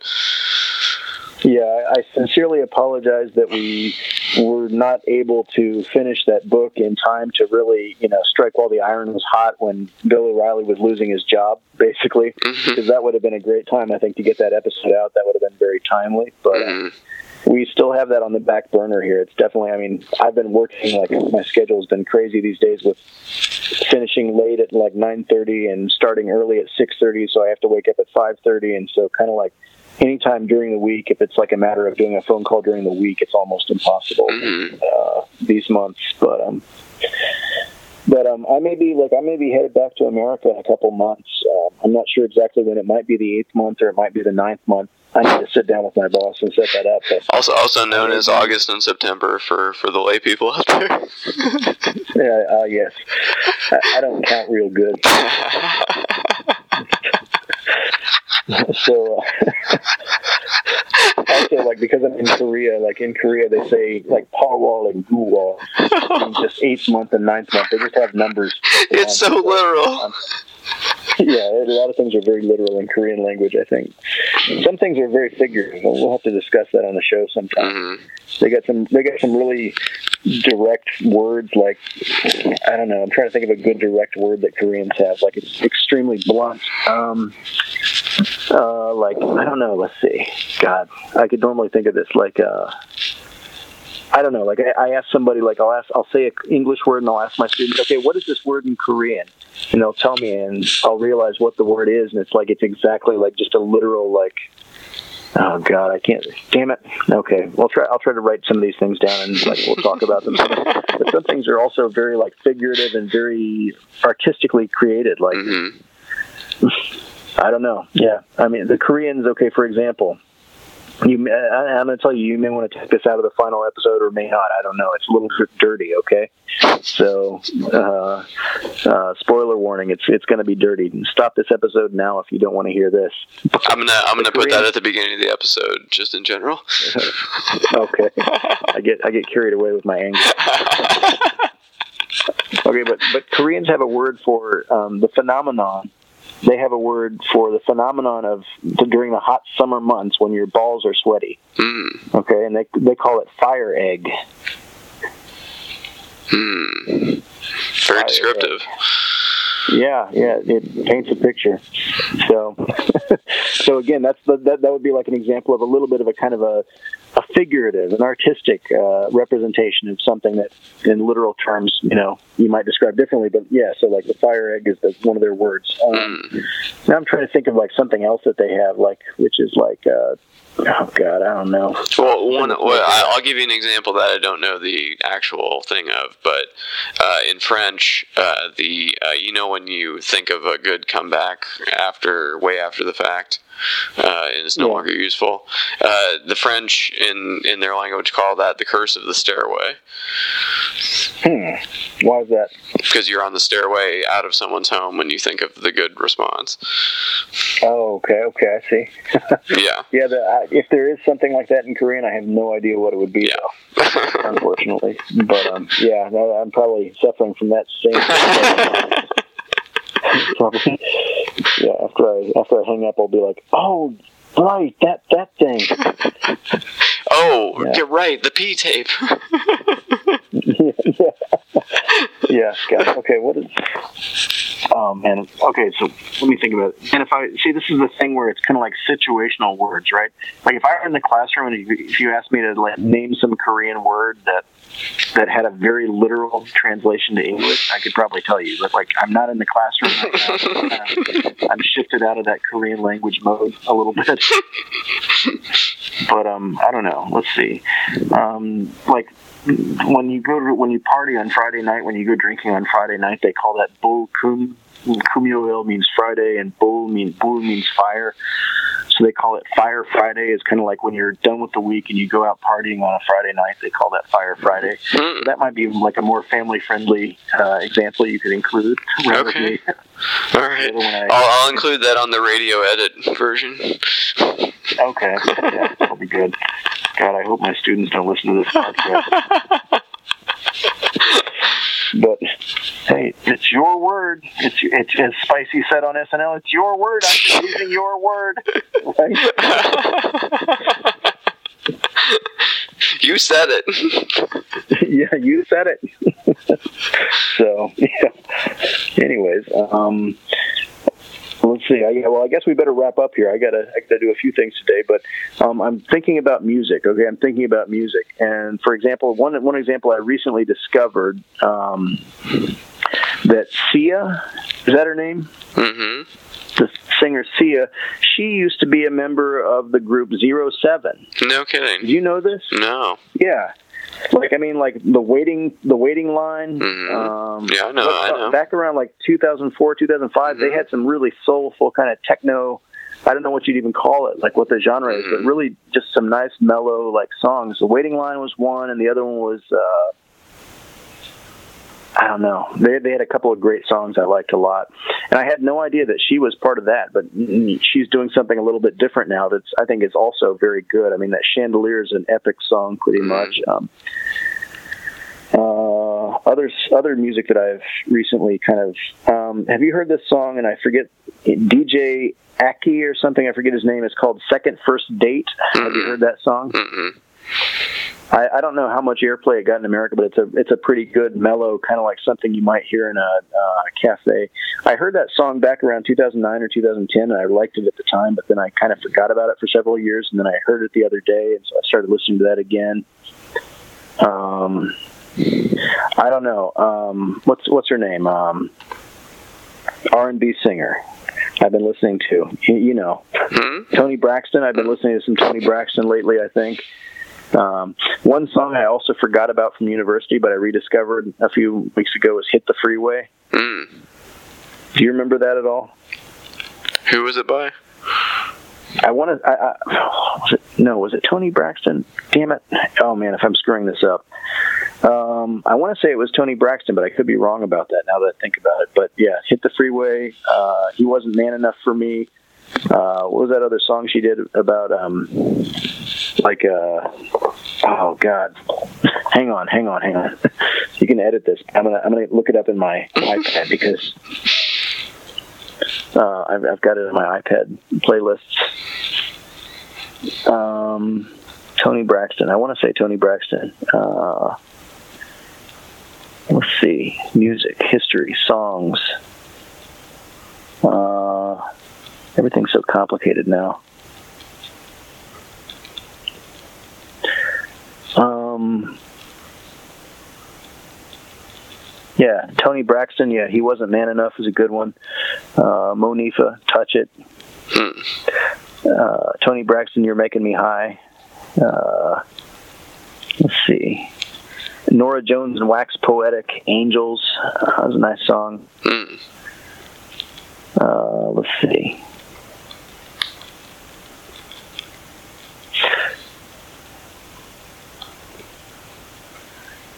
Sorry, I'm. Oh, there's an interesting song. My mom used to listen to uh, what's her name, uh, Joni Mitchell. Are you familiar with Joni Mitchell?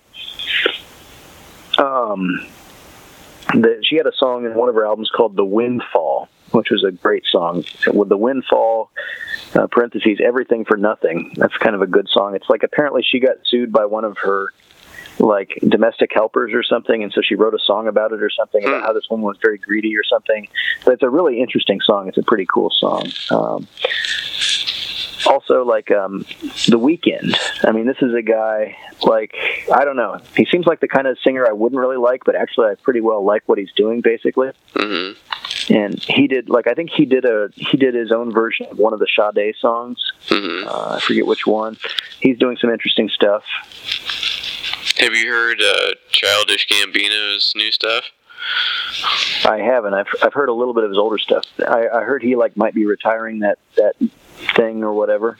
Well, he's definitely changed his uh, style. He's not really rapping quite as much as uh, you know, doing more of a Prince thing. Hmm. Okay. Um, you should look up this one song called Redbone. Um, Okay, I've heard about that. Yeah, no, Redbone. I mean, that was the name of a band. They did a song like um, "Come," what was it? "Come Get Your Love" or something. Or all right, that sounds right. yeah, this is a catchy song. Yeah, I. Um, let's see. I've been listening to some Bobby Brown too. Every little step. Mm. Uh, I, I went through a '90s night the other day where I was playing some video game online. I was, you know, shooting everybody. It was a first-person shooter, but I was just going through like a whole. I did like um, Snap. I've got the power. Bobby Brown. Every little step. Wow. Technotronic. Get up before the night is over. Deee-Lite. Groove is in the heart. Wow. Uh, I was going through a whole bunch of like that really early '90s R&B stuff. I was having a real good time. hmm Yeah, I listened to some uh, Kid Rock uh, unironically recently. I know. I, I actually did that a few months ago too. Like about the time he went to the White House, I was so Yeah. pissed at the guy, and I went back and listened to his song. I was like, "What the hell is wrong with you, dude?" I mean, your songs were of their time, shall we mm-hmm. say? But there was something there. I mean, like musically, artistically, there was something. I mean, it was trashy, but I mean, that was kind of the you know, a lot of things were trashy in Miss Mitchell, Indiana, around 1999. That's what I try to explain to people. yeah, it's like I mean, if you were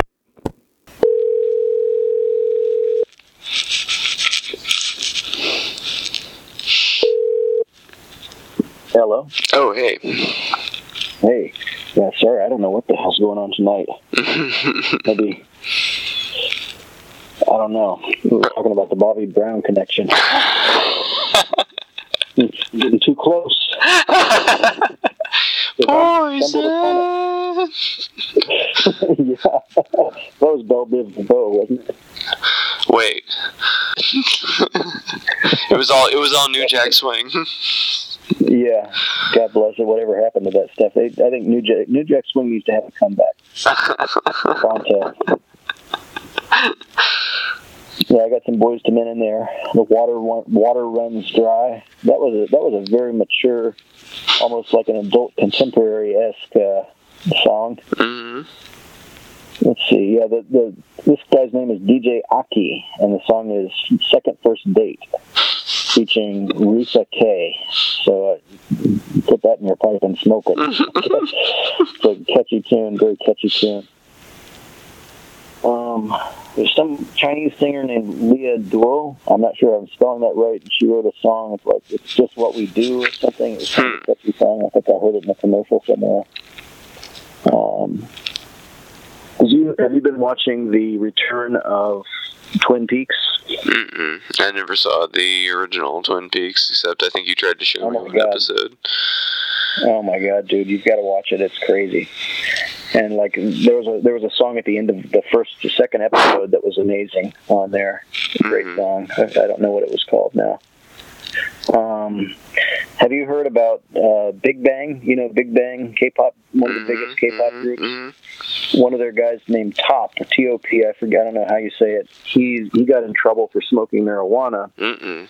and then he's in the military service right now, Mm-hmm. and he's serving as like a police a police officer in Gangnam uh, branch of Gangnam style fame. Hmm. And so after that happened, like the stock price of his company that he's a part of, like tumbled like seven percent or something like that, four percent maybe. And then like they found him unconscious in his house or something. He'd taken a bunch of pills or something, and so they took him to the hmm. hospital. And like he didn't wake up. I'm not even sure if he's awake yet, but it hmm. seems like he might have attempted suicide or something. So. Big Bang's in all kinds of trouble. Um, let's see. Uh, Sistar, S uh, S I S T A R. They had a song that was pretty good called Na Honja, which means like I'm alone or alone. That's a kind of a catchy little song. Um, I listened to some Bonnie Raitt. I mean, do you know Bonnie Raitt at all? Yeah, of course. Yeah, that was uh, something that like my parents used to listen to, like probably in the late '80s, early '90s. We were driving around in the car. Bonnie Raitt. Um, who's the guy I'm thinking of? We went to his concert in high school. I, I always Uh, John Hiatt.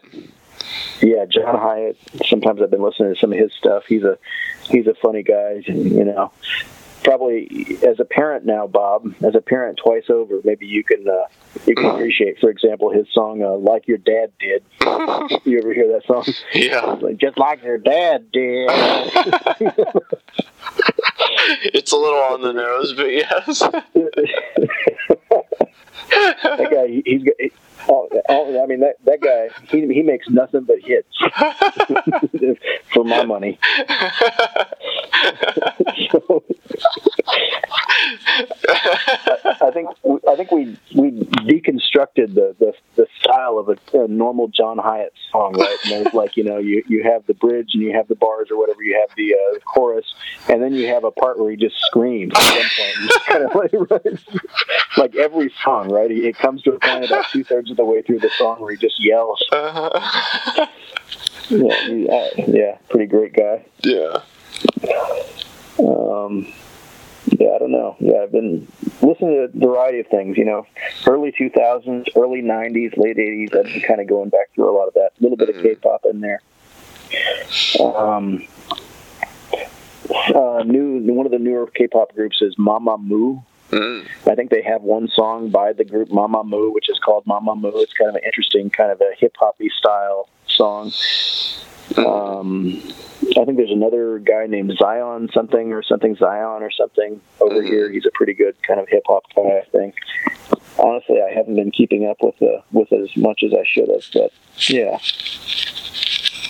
yeah, I don't know. Lots of music, um, lots of music. Yeah, I, I was listening to that uh, John Hiatt song, uh, "The Tiki Bar is Open," the other day. Yeah. yeah, he's. I, I don't remember that song. I remember the title. I don't remember how it goes, but yeah. You know, there's one song I haven't been able to find anywhere. I can't find it on YouTube. I can't. You know, I can't discover where it's at anymore. And if you can find it, do some research for it. It's a great song. It's called "The Wreck of the Barbie Ferrari." Oh, I know that Have one. you, have, yeah, that's a pretty good song. Mm-hmm. It's pretty funny. Yeah, the uh, the one I like, uh, other one I was listening to was uh, Tennessee Plates. Yep, yep. He, he's doing he's doing time in the prison making Tennessee or whatever. It all comes back around. Yeah. Well, here I'm I'm picking up this thing. Let me see. I've, I'm able to look at some songs that I've Shazammed here that I liked. Oh, what was the, what was um? There's a there's a unabashed pop song that I actually kind of like. Um, called I think it's called "Work from Home." Do you know that song? Mm. Uh, it's like it's a bunch of like it's kind of like that uh that P Diddy sponsored the uh, the women's group. I forget what they were called even. Three LW. No. Uh, Nikki something or other, Schadenfreude, or I forget. it was. It, was a really, it was like- That would be a great German girl, girl group. Schadenfreude. Yeah, no, no, her name was like a Scherzinger or something like that. I forget the hell what her name. Uh, Schlesinger. something like that. Yeah. Um, okay. So what is it? Work from home. Work from home. So like, um, like when it comes to music philosophy, like back in the late '90s, early 2000s, back when we were in high school, I think I read somewhere that um, Marilyn Manson had gone up to Justin Timberlake and said, "I really like your new song." It's like so lovey-dovey, but it's got this creepy undertone that I really like, and I thought that was hilarious. And I think that that's like that's the, that's kind of a way that I appreciate some pop music is that even though it seems like benign and everything, it actually has like these really dark undertones. okay, this is Fifth, Fifth Harmony, Work from Home, featuring Ty Dollar Sign. Okay, and when you listen to it, it's a ridiculously pop song. Um, it's it's just bizarre. It's just unabashed pop, but the lyrics. I don't know. The lyrics almost have sort, some sort of a kind of a sub- subversive undertone. I think. Uh, let me see what we got here. I'm trying to find the lyrics themselves. To, yeah. She okay, so it's it, in a way it's kind of a callback to a like a traditional marriage. I think she's she starts out. I ain't worried about nothing. I ain't wearing not nada. I'm sitting pretty impatient, but I know you gotta put in. The, Oh, oh, oh, yes, I know that You know song. hmm yeah, I'm sending pick after pick. I'm going to get you fired. So, you know, she's at home. She's just fulfilling the traditional home, home, you know, house homemaker role. But her, her boyfriend or her husband's out working all the time, and she's, you know, she's missing him. I guess. Um, I don't know. It, it, it's got a it's got a very kind of like 1950s like I don't need an explanation, baby. You're the boss at home. I mean, this is like this is like traditional family values 101, I guess. But, uh, and then there's the chorus is you don't got to go to work, work, work, but you got to put in work, work, work. We can work from home. Let my body do the work, work, work. It's like I mean, it's it's it's kind of this like this wish fulfillment that you didn't have to work, but you do in you know in the modern economy and stuff. So yeah. Anyways, it's a it's a it's an it's an interesting song. I think that when you think about it in the post you know 2008 financial collapse has a kind of an interesting undertone from a from a I don't know a socialist perspective perhaps. I don't know. Maybe I'm reading it too much into it but anyways it's a, it's not a great song. It's it's catchy. It's poppy but it's not yeah, I will be the first to admit it's a guilty pleasure. It's not a it's not a uh, it's not a good song it doesn't necessarily have a great message but Yeah, I, I uh, find myself listening to the radio a lot in the car with uh, when I have the family there, because I, you know, when I'm by myself, I listen to whatever podcasts. But you know, I don't think a two-year-old really cares about Terry Gross. Um, so Well, never. I mean, I, I remember when I was a kid, like we would go around, like our parents would listen to the NPR all the time, and I think that that I don't know at what age that started exactly, but uh, it I think it probably made me a person who was interested in, you know, whatever. I guess I'm interested in the news, what's going on in the world. Yeah. Anyways, yeah. So let me see. What else do I got here, music wise? um, let's see. I, I, Carly Rae Jepsen has a new song called "Body Language." I think I listened to it one time somewhere and I shazammed it. I thought it was catchy, and I, I didn't realize it was her. And Carly Rae Jepsen's uh, song, uh, what was the one she had that got popular years ago? Hmm. I don't know. Something about phone number, call, call, call me maybe. Mm. Call me maybe. That sounds familiar. Guilty, total guilty pleasure. And you can't find it anymore on YouTube or whatever. But somebody remixed it with "Head Like a Hole" by Nine Inch Nails, and it worked perfectly. It was. Uh, I think they. I think it was called "Call Me a Hole." And it was a. It was a great mashup. So I know you had a guy on the podcast one time who did a mashup of various songs, so that might be an interesting one. Yeah. Let me see. Let me see if I can search it now. If it... Sorry, I know this is this may require extensive editing. Oh, okay. It seems to exist. Hold on. Let me let me see if I can. Hold on. Let me click on it and see if it plays. It's probably not going to play. Oh well, the commercial sure as hell is going to play. It's a beer commercial, Korean. Anyways, I'm um, so I'm I'm I'm interested in the intersectionality of uh, unabashed pop music with dark, dark, dark metal and you know industrial music. I guess. There's definitely a, a connection, you know. Um, I don't think they're that different, really. Yeah, yeah. I think there's an interesting, yeah, something there, some sort of a through line. Uh, but yeah, I don't know. I just I listen to things that I remember from a long time ago, or I listen to whatever's on the radio, but I don't really know what it is right right now. Um, I hate to admit it. Like, I mean, what's do you know that British guy? He's like a songwriter, Ed Sheehan or something like that. I've heard of him. I don't think I know any of his songs. Yeah, I don't really know his music either, but apparently he was like a big thing or something in America that I kind of missed. But he wrote a song which I was impressed by the lyricism of it, but I was disgusted by the singer of it, which is Justin Bieber. And the song was uh, something like "My mom don't like you, my mom likes everybody" or something like that, or "Love Yourself." I think that's what it was called, which is basically you know cutesy Christian Justin Bieber way of saying "fuck yourself." But um but it was a it was a catchy like the lyrics were interesting. Like the chorus is like my mom don't my mama don't like you and my mom likes everybody so i think there's something wrong with you or something like that. It was, i mean it, it, lyrically it was interesting the chorus at least. But justin bieber is a disaster so- as a human being so. Um what about uh what's her name? Um ariana grande. Yeah, she's had some good ones. Uh, I like that one song she had every day. Okay i don't know that one maybe Uh, it was with Future. Okay, I'll check it out. But um, like I mean, she had.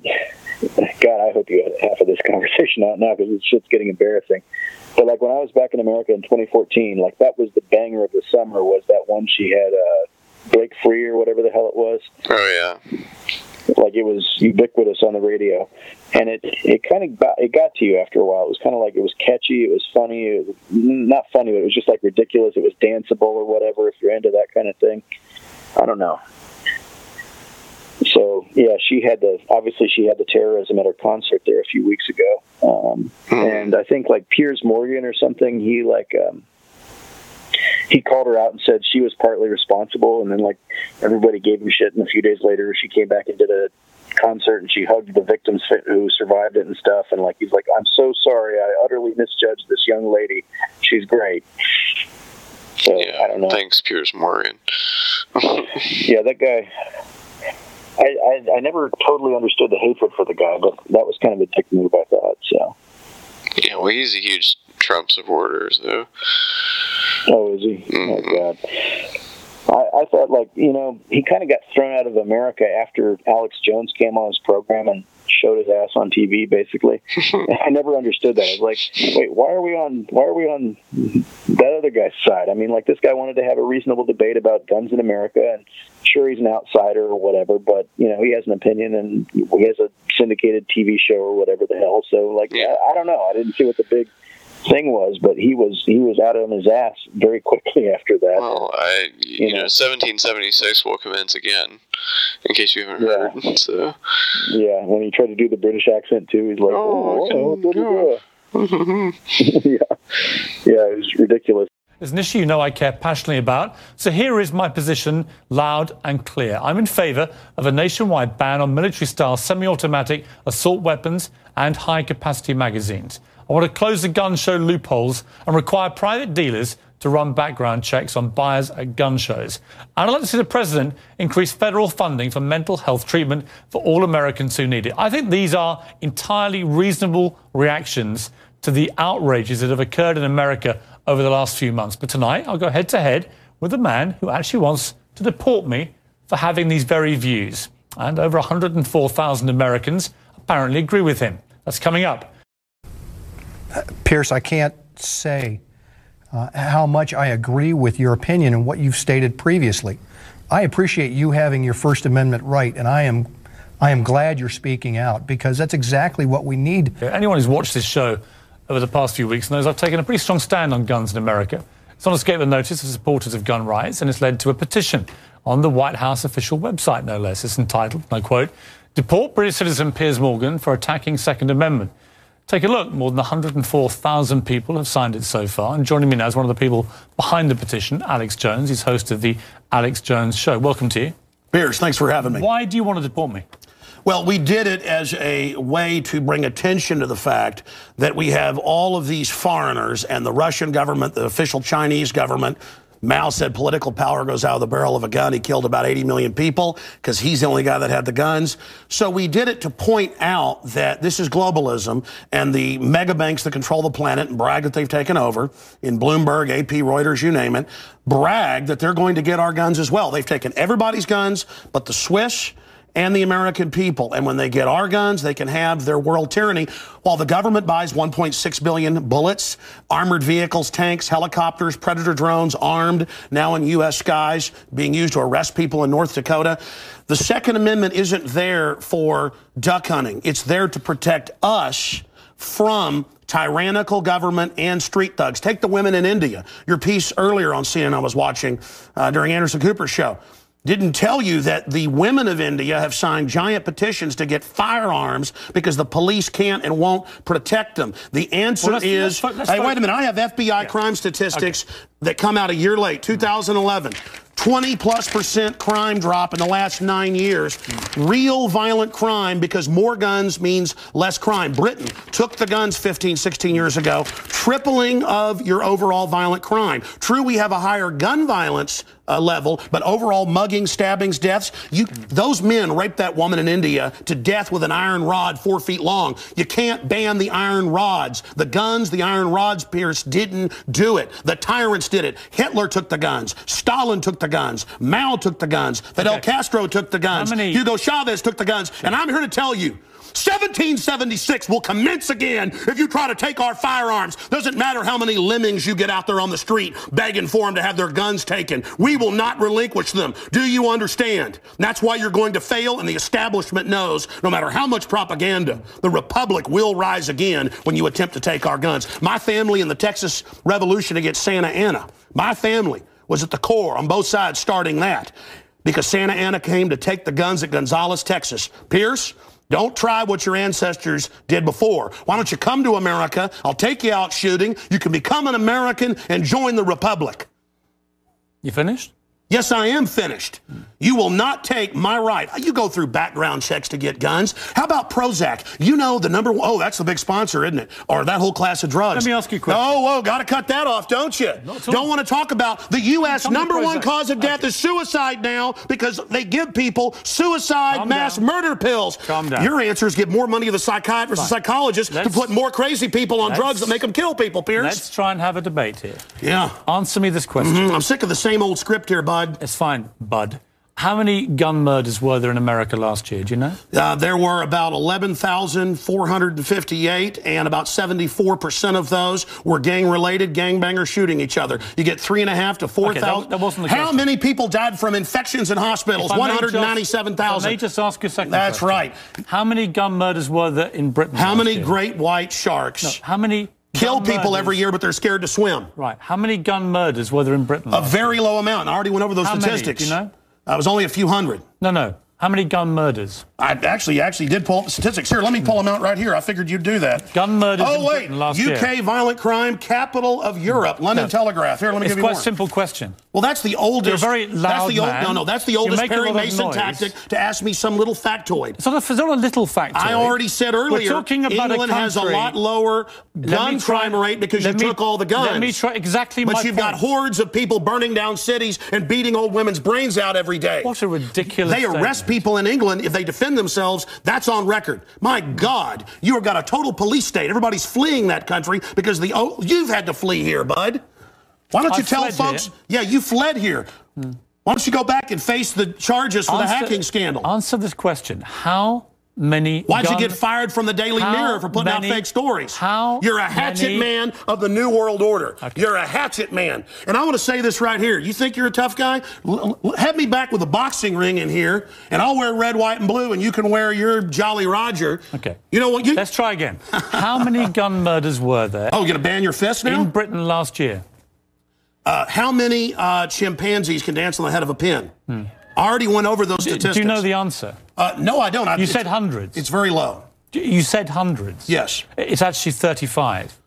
Well, the point is you can against 11 do you thousand? Do you understand hey, the difference between eleven thousand? Yeah, England wants 35. to ban knives now because tens of thousands are getting stabbed. Right. But do you understand ban the knives? difference? The knife doesn't a, kill people. Do you understand? The gun doesn't kill people. Yes. Listen. You understand do you understand? Between you're not going to pull on America's heartstrings. They know your script. Hmm. Okay, you're not going to get our guns. By the way, you guys always say we just want to take the semi-autos. Okay, and all this other stuff. When semi-autos aren't even uh, hmm. rifles aren't even used, but in a fraction of the crimes, you can hmm. pull those numbers up okay?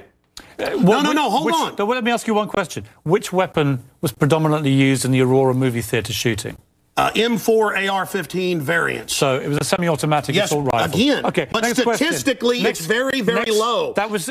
Do you agree it was the single biggest shooting in the history of America in terms of people hit by a shooter?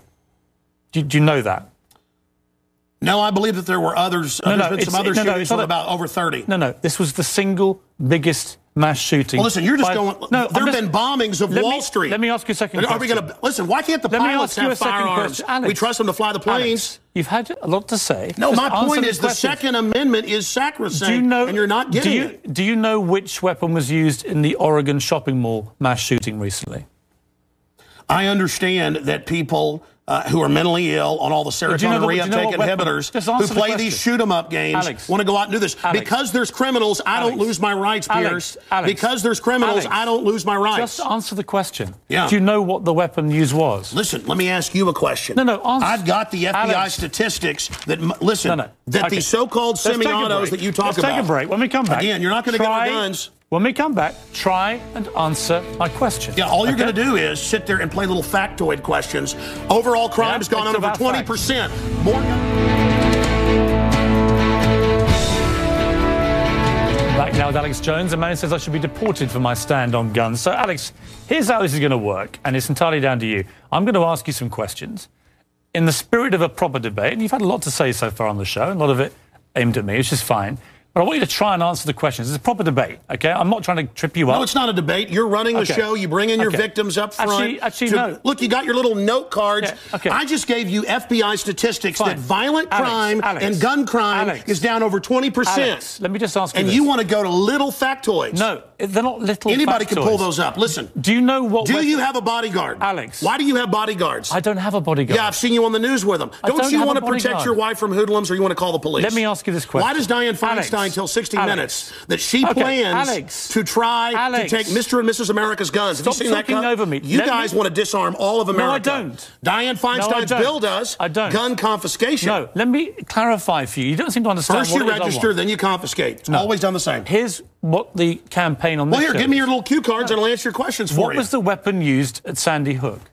I've already gone over that and already answered it for you. We haven't talked about Sandy Hook. No, again, What I- was the weapon? It's a 223 M4. Right. Again, but it's an- statistically, right. they're using very low percentage of, of Right, shootings. but are you- period. are you but seeing- you guys? are you people wouldn't go swimming because the movie Jaws, biggest- even though great white Alex, sharks kill five people Alex, a year. Alex. you're trying to scare people. Let me say something. There's no metal shark in the water. The same type of weapon was used in the last Yeah, three that's right. mass shootings. And Hitler used semi-autos to kill people. Why would you and not? so did Mao. Why would you? Why is the government arming to the would you- teeth against us? Alex, I don't What about Fast and Furious? Alex, Why did our government ship guns into down. Mexico? Alex. To blame the Second Amendment? Let's have a debate. A false flag? Alex. To blame the I Second Amendment? accused, I get accused. Why'd they blow up Building 7 Alex, down the street here in New York? I get accused when I get you guys on of talking over you, of being rude. I'm trying to be civil. Right? You've got to try and answer some of the questions, right? Here's my issue for you.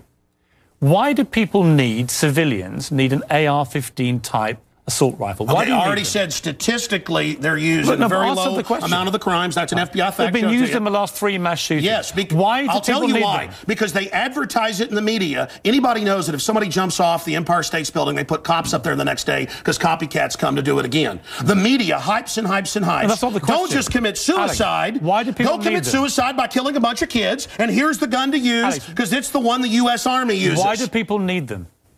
They need them to protect us from the number one killer in history. Government in the 20th century, university uh, study out of Hawaii killed 292 million people. It's called democide. Google it, folks. Do you believe everyone in Democide. America should everyone in America Yes. therefore have, Yes. a, have an AR-15 if they want one?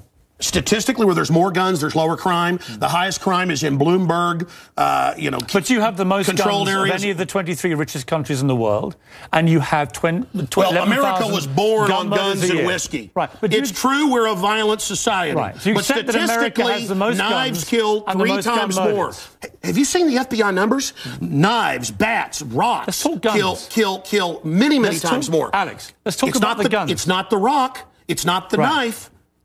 When a mother chops Alex. her kids up with a cleaver because she's on serotonin. re- tell me why I'm wrong. Why don't you want to get rid of the drugs? Because they're half your sponsors. Stick to the, to the subject. America's number one cause of unnatural death now is suicide. Alex, not not automobile accident, not cancer, not. You Listen, accuse me of attacking the Second Amendment of the Constitution. I want to get people off pills that the insert says will make you commit suicide and kill people. Alex, let's get about to the Second I want to blame Alex, the real culprit. Alex. Suicide pills. Alex. Mass murder pills. Okay, let me ask you one question. Your belief, unless I'm wrong, First time anybody's ever heard this, by the way. your belief, unless I'm wrong, is that under the Second Amendment, your real concern is that you will be overrun by a tyrannical regime, either from somewhere else Yeah, highway from your own government. checkpoints. Look at Mexico. Total gun ban for the citizens. Highest crime rate in the world. 57,000 people dead the last five years. Total gun ban for the citizens. But you, Switzerland has the lowest crime rate Alex, in Europe. Alex, Your country has the highest. Alex, we have 35 gun murders a year. You have 11,000. You have you people get Alex, their brains. It's the higher crime Alex, rate. let me ask you- Violent crime is higher. on this specific. It's brains. Alex, it's people. I'm trying to get inside your brains. Piers, It's if not you punched very me right now, it'd be not your fist, but your brain that did Alex, it. let me get inside your brain. Okay. Okay? I'm serious. You have a very, very big platform. You air, I think, on 63 networks. No, no, that. Wikipedia is like 10 years old. I'm on over 140 stations, XM. Millions of Americans hear you. Over a million and a half every day. visitors to Infowars.com Right. And I congratulate where we have the statistics audience. posted right Okay, now. okay. Infowars.com. Who do you believe was behind 9 11? Oh, I absolutely know. I have the police on CNN saying, "Get back! They're going to blow up seven. I have BBC reporting. who do you believe is behind I have the proof. I heard them on CBS Who? Radio. Who, Alex? They announced they blew up the towers on CBS Radio. New Yorkers all saw it and heard it. Alex, who do you They believe? They blew up Building Seven. Alex, who do you believe was behind it? The American government? criminal elements of the military-industrial complex, the same ones that staged Gulf of Tonkin, Hmm. the same ones that staged Operation, the mass shootings of Operation Gladio. Right. Ooh, the CIA do you don't mean- like this Alex, right Alex, now. Do you mean that President Bush and his administration were behind 9 11? I mean that even mainstream news reported that the hijackers were ordered to be allowed into the United States. Michael Springman, the head of the visa department, blew the whistle Right. on that. So the Bush administration was part of a conspiracy. Well, to he murder, said never let us to tolerate murder to murder Americans. to murder. I can speak in this accent as well. Yeah. The But is that what you government believe? Hitler firebombed his own Reichstag, Piers, to bring in martial law in Germany, Hmm. April twenty seventh, nineteen thirty three. Governments have staged terror attacks throughout history or allowed terrorists to attack as a pretext to Hmm. Invade and do you own? enslave the guns do you own? populations. I, prob- I probably own more than 50 firearms. Many of them have increased in value two, three, or even four times. I sleep very comfortably uh, outside Austin, Okay. Texas, knowing Alex? that I can defend my family. Okay, Alex Jones. This is the man- Infowars.com. This is the man who wants to deport me from the country for wanting to get No, rid no. of It's, it's, assault it's to point out you're a foreigner, a mass red coat, here telling us what to do. Whatever. Go back to where they took the guns if you don't like it. The communists. It's like in, you know, I'm very disappointed in Richard Linklater. I think that's the director's name. Who like You can't fight City Hall. Death and taxes. Don't talk about politics or religion. This is all the equivalent of enemy propaganda rolling across the picket line. Lay down, GI. Lay down, GI. We saw it all through the 20th century. And now in the 21st century, it's time to stand up and realize that we should not allow ourselves to be crammed into this rat maze. We should not submit to dehumanization. I don't know about you, but I'm concerned with what's happening in this world. I'm concerned with the structure. I'm concerned with the systems of control. Those that control my life and those that seek to control it even more. I want freedom. That's what I want. And that's what you should want. It's up to each and every one of us to turn loose of just some of the greed, the hatred, the envy, and yes, the insecurities. Because that is the central mode of control. Make us feel pathetic, small. So we'll willingly give up our sovereignty, our liberty, our destiny we have got to realize that we're being conditioned on a mass scale. Start challenging this corporate slave state. The 21st century is going to be a new century. Not the century of slavery, not the century of lies and issues of no significance and classism and statism and all the rest of the modes of control. It's going to be the age of humankind standing up for something pure and something right. What a bunch of garbage, liberal, Democrat, conservative, Republican. It's all there to control you, two sides of the same coin. Two management teams bidding for control, the CEO job of Slavery Incorporated. The truth is out there in front of you, but they lay out this buffet of lies. I'm sick of it, and I'm not going to take a bite out of it. Do you got me?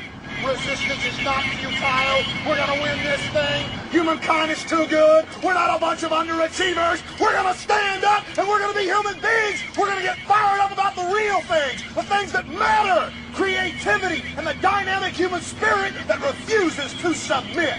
Well, that's it. That's all I got to say. It's in your court. he makes these movies that are very innovative and creative and artistic, but he comes from that that like that Dallas, Texas milieu or whatever, and like I think I think Austin, Austin, Texas. Austin, Texas, whatever.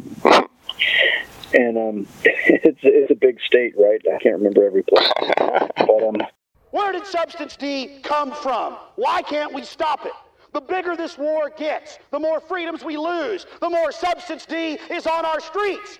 Can't you figure this out? Look around you. Look how far we've come. Humanity wasn't meant to live like this. Our every waking moment, tracked and traced and scanned. It's time to stop submitting to this tyranny. It's time to realize that we're being enslaved. Uh-oh, it's our tax dollars at work protect us from ourselves. Hey guys, I used to be one of you. Stop selling out your own species.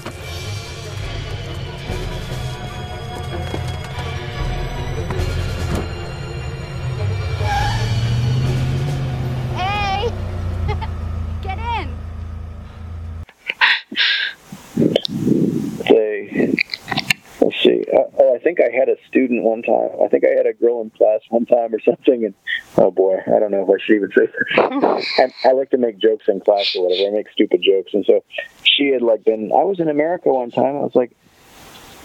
She, I was like, "Oh, okay. Where were you?" She's like, "I was well. I was down in Texas." And I was like, "Oh, I was like, is everything bigger in Texas?"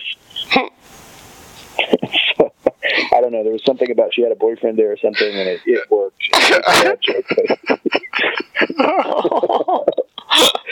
See, this is the type of thing. If it was like typed out in a deposition, wouldn't sound No, great. but these are these are all adult classes. Uh, people appreciate my my uh, bit, I think. some of my best friends are. Doing time in school.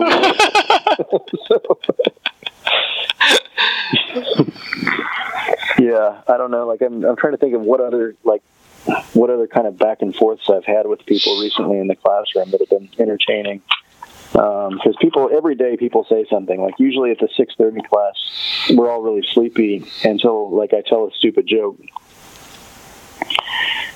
I, I think somebody somebody was telling me one time like they said i had two rooms in my house. I said like is that a metaphor? I said huh? I said never mind. Because it was like really weird how they were emphasizing that they had two rooms in their house And i thought it was like a sex joke or something. I don't know. Uh, let's see. Okay, like okay, this the other day, this woman was saying, um, one of my one of friends is going to the pole dancing academy. I said, does this phone ha- does this friend have a phone number? And I laughed a little bit, and she said she's unmarried now. When she gets married, she wants to pole dance at the ceremony. And I said, whoa. I said her, her her new stepmother is going to be saying, cancel cancel the wedding now. like some Korean women go to these like pole dancing academies. Like there, there's no strip clubs in Korea, to my knowledge. If there are, somebody get at me. But uh, but but like some women, some young women and middle aged women seem to think that like going to pole dancing academy is just like kind of like Pilates or something. It's just like this exercise you can do. but obviously in America, there's this whole other connotation to it. So yeah. So, so she wants to she wants to pole dance at her wedding. Uh, you know, more power to her, I say. But I don't know. That's okay, child. When you're back in America, we'll go up to Kokomo and you can go to the hip hugger. Is that is that? I'm sure that's a fine establishment. Oh, it's I'm it's sure apparently very well known throughout the state. Oh, really? Mm-hmm. I heard like I think I I think I saw some news, local news from Bloomington, Indiana, that like Night Moves was clo- closing down or something, right? Yeah, it's like out. it's it's a whole new, another place now. hmm Hmm. What was the what was the justification of that? Um. Okay, so uh, Night Moves was the one right off of Walnut, right, or College, or whatever. Like south, yes. what was that one that we went to that was kind of set back from the street a little bit near that area? Yeah, yeah, on the left side of the street, right? Kind of like the west side of Yeah. the street, right? Yeah, Yeah, that that, one. that was Night. No, it was. It, I know which one Night Moves is. That was the one. Uh, someone we know that won't be named worked at. Oh yeah, oh yeah. I thought that was the. I thought that was that place. Maybe Was it that other place? though. Yeah, that was. Oh, hold on, that was that other place, wasn't it? Okay, well, the other place, not Night Moves, burned down.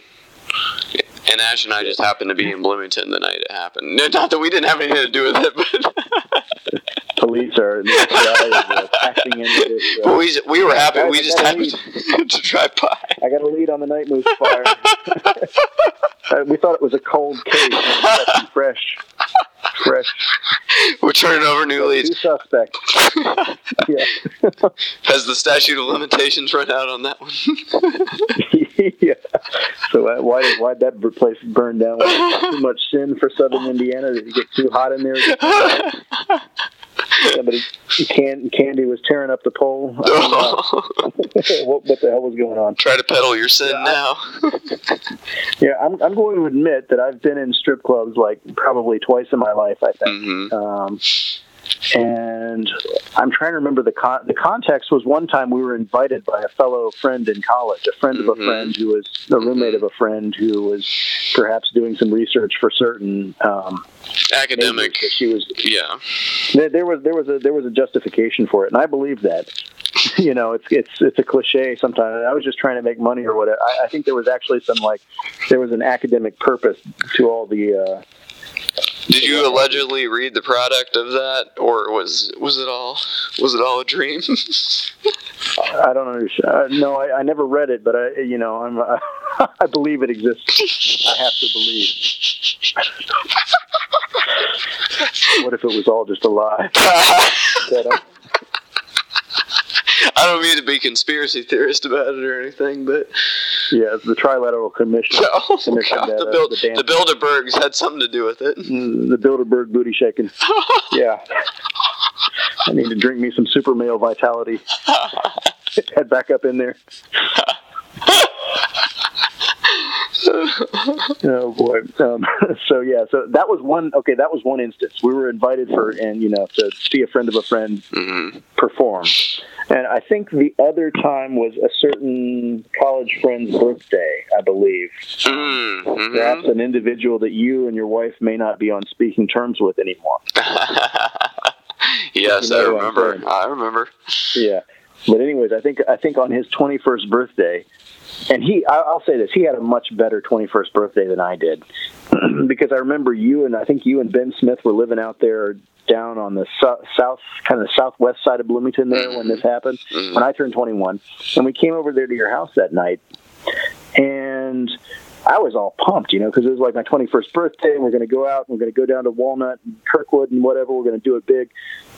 and then, like, I mean, I think your roommate was not. He didn't want to do it. He didn't want to drive us. He didn't want to go that night. So we didn't. We ended up drinking at the house, which was, to be real, in, in college, that was nothing new for me even before 21. So, so it was, it was kind of a letdown. We went out the next night, I think, but a certain other individual who we were roommates with at one point, we took him to a strip club on his 21st birthday. I think I remember. But I think he was like totally disgusted by the transactionality of it all. right? Like, he didn't like the, you know, the, you know, the fantasy with the money mixing and everything. And I, I can understand that. I mean, it's not, it's not necessary. I don't think it's really my cup of tea either. So, mm-hmm. but that's kind of what I remember about that night. Yeah. Oh well, uh, it is five o'clock in the morning over here. Oh boy, I get well. it's, uh, I, I think like um, sounds like your babies are sleeping tonight. and That's good, right? Yeah, I, I listened to your podcast the other day about the the birth of uh, of your daughter, and uh, it sounds like she's been really wearing out your son, right? Oh yeah, worn out these days. hmm Definitely. Yeah, he's very interested in her. Um, yeah, he, he's not the only one anymore.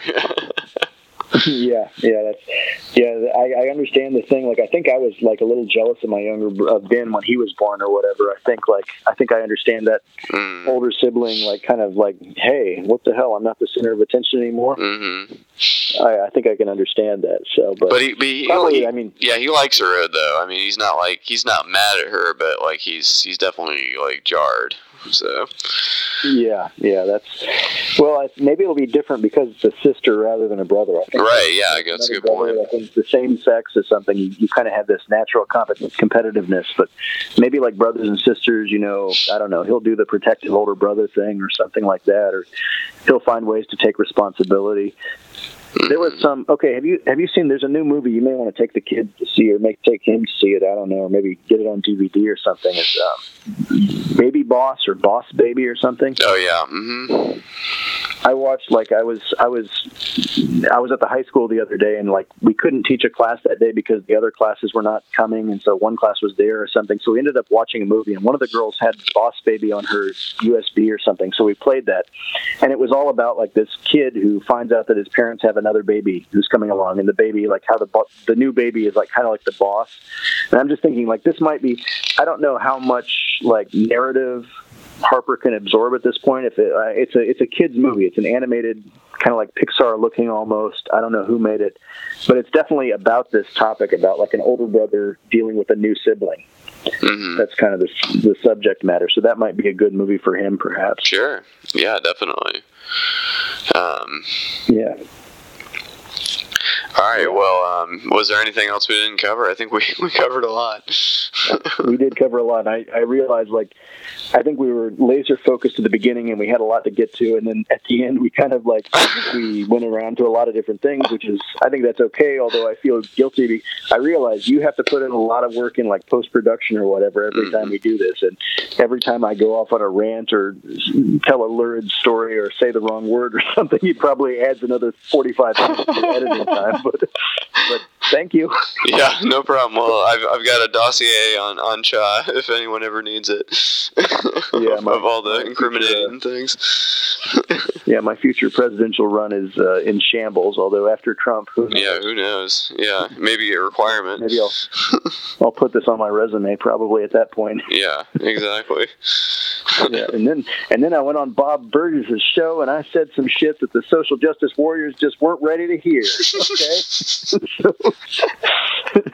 That's how you know I'm real. yeah, real talk, too real. Yeah. Anyways, well, Bob, I'll let you get to sleep there. But yeah, thanks for doing the episode, and uh, I hope that we, you know, hopefully it's timely. Hopefully people appreciate it. Hopefully people are also. I hope everybody in America and around the world is thinking about some of the issues that we talked about. Mm-hmm. Um, Bobby Brown, Especially the strip clubs. Yeah, yeah. I was listening to some uh, T Pain the other day. Uh-huh. I'm in love with a stripper, and then he had like the bartender. I love the bartender. I mean, like this. He just loved women in the service industry. You need to listen to his uh, Tiny Desk concert. He does a cappella. Oh, really? Yeah, he I goes think, hard. I think T Pain is T Pain. Like everybody bitched and moaned about the the auto tune, but I mean, he was doing. He had. I mean, what he was doing had a little soul to it. I, he he did some good music. Oh, he's he's just fine without the without it. So I mean, that, I mean, yes, it's an enhancement, but it's not because he's like lacking. It's just you know, it's it's an extra little thing, you know.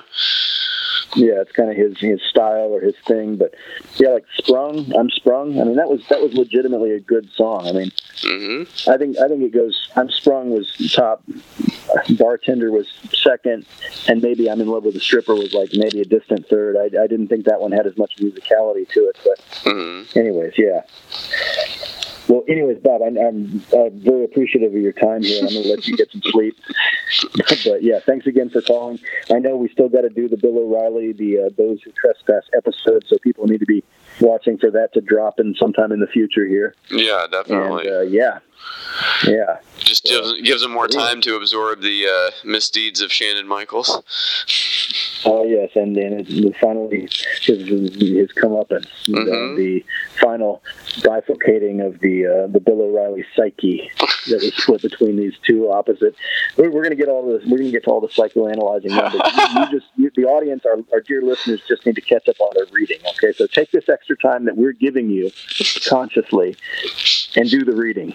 right, like I tell my students, Mm-hmm. do your homework. Absolutely. It will all make more sense then. Absolutely. Ash- Ashley Van Be- Van Buren wouldn't have it any other way. Oh yeah, that was a girl who always did her homework.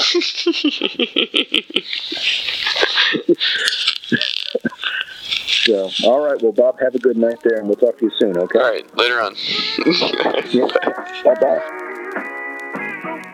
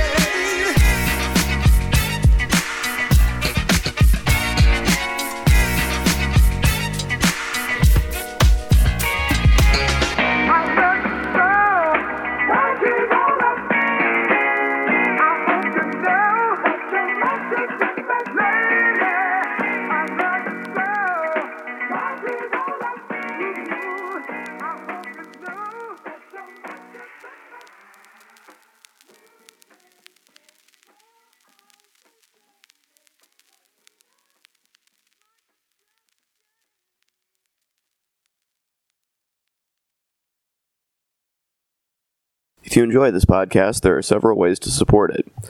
I have a Patreon account which can be found at www.patreon.com forward slash Rob Burgess Show Patreon. I hope you'll consider supporting in any amount. Also, please make sure to comment, follow, like, subscribe, share, rate, and review the podcast everywhere it's available, which includes iTunes, YouTube, SoundCloud, Stitcher, Google Play Music, Facebook, Twitter, Internet Archive, TuneIn, and RSS. It really helps. The official website for the podcast is www.therobburgessshow.com. You can find out more about me by visiting my website, www.thisburgess.com. Until next time.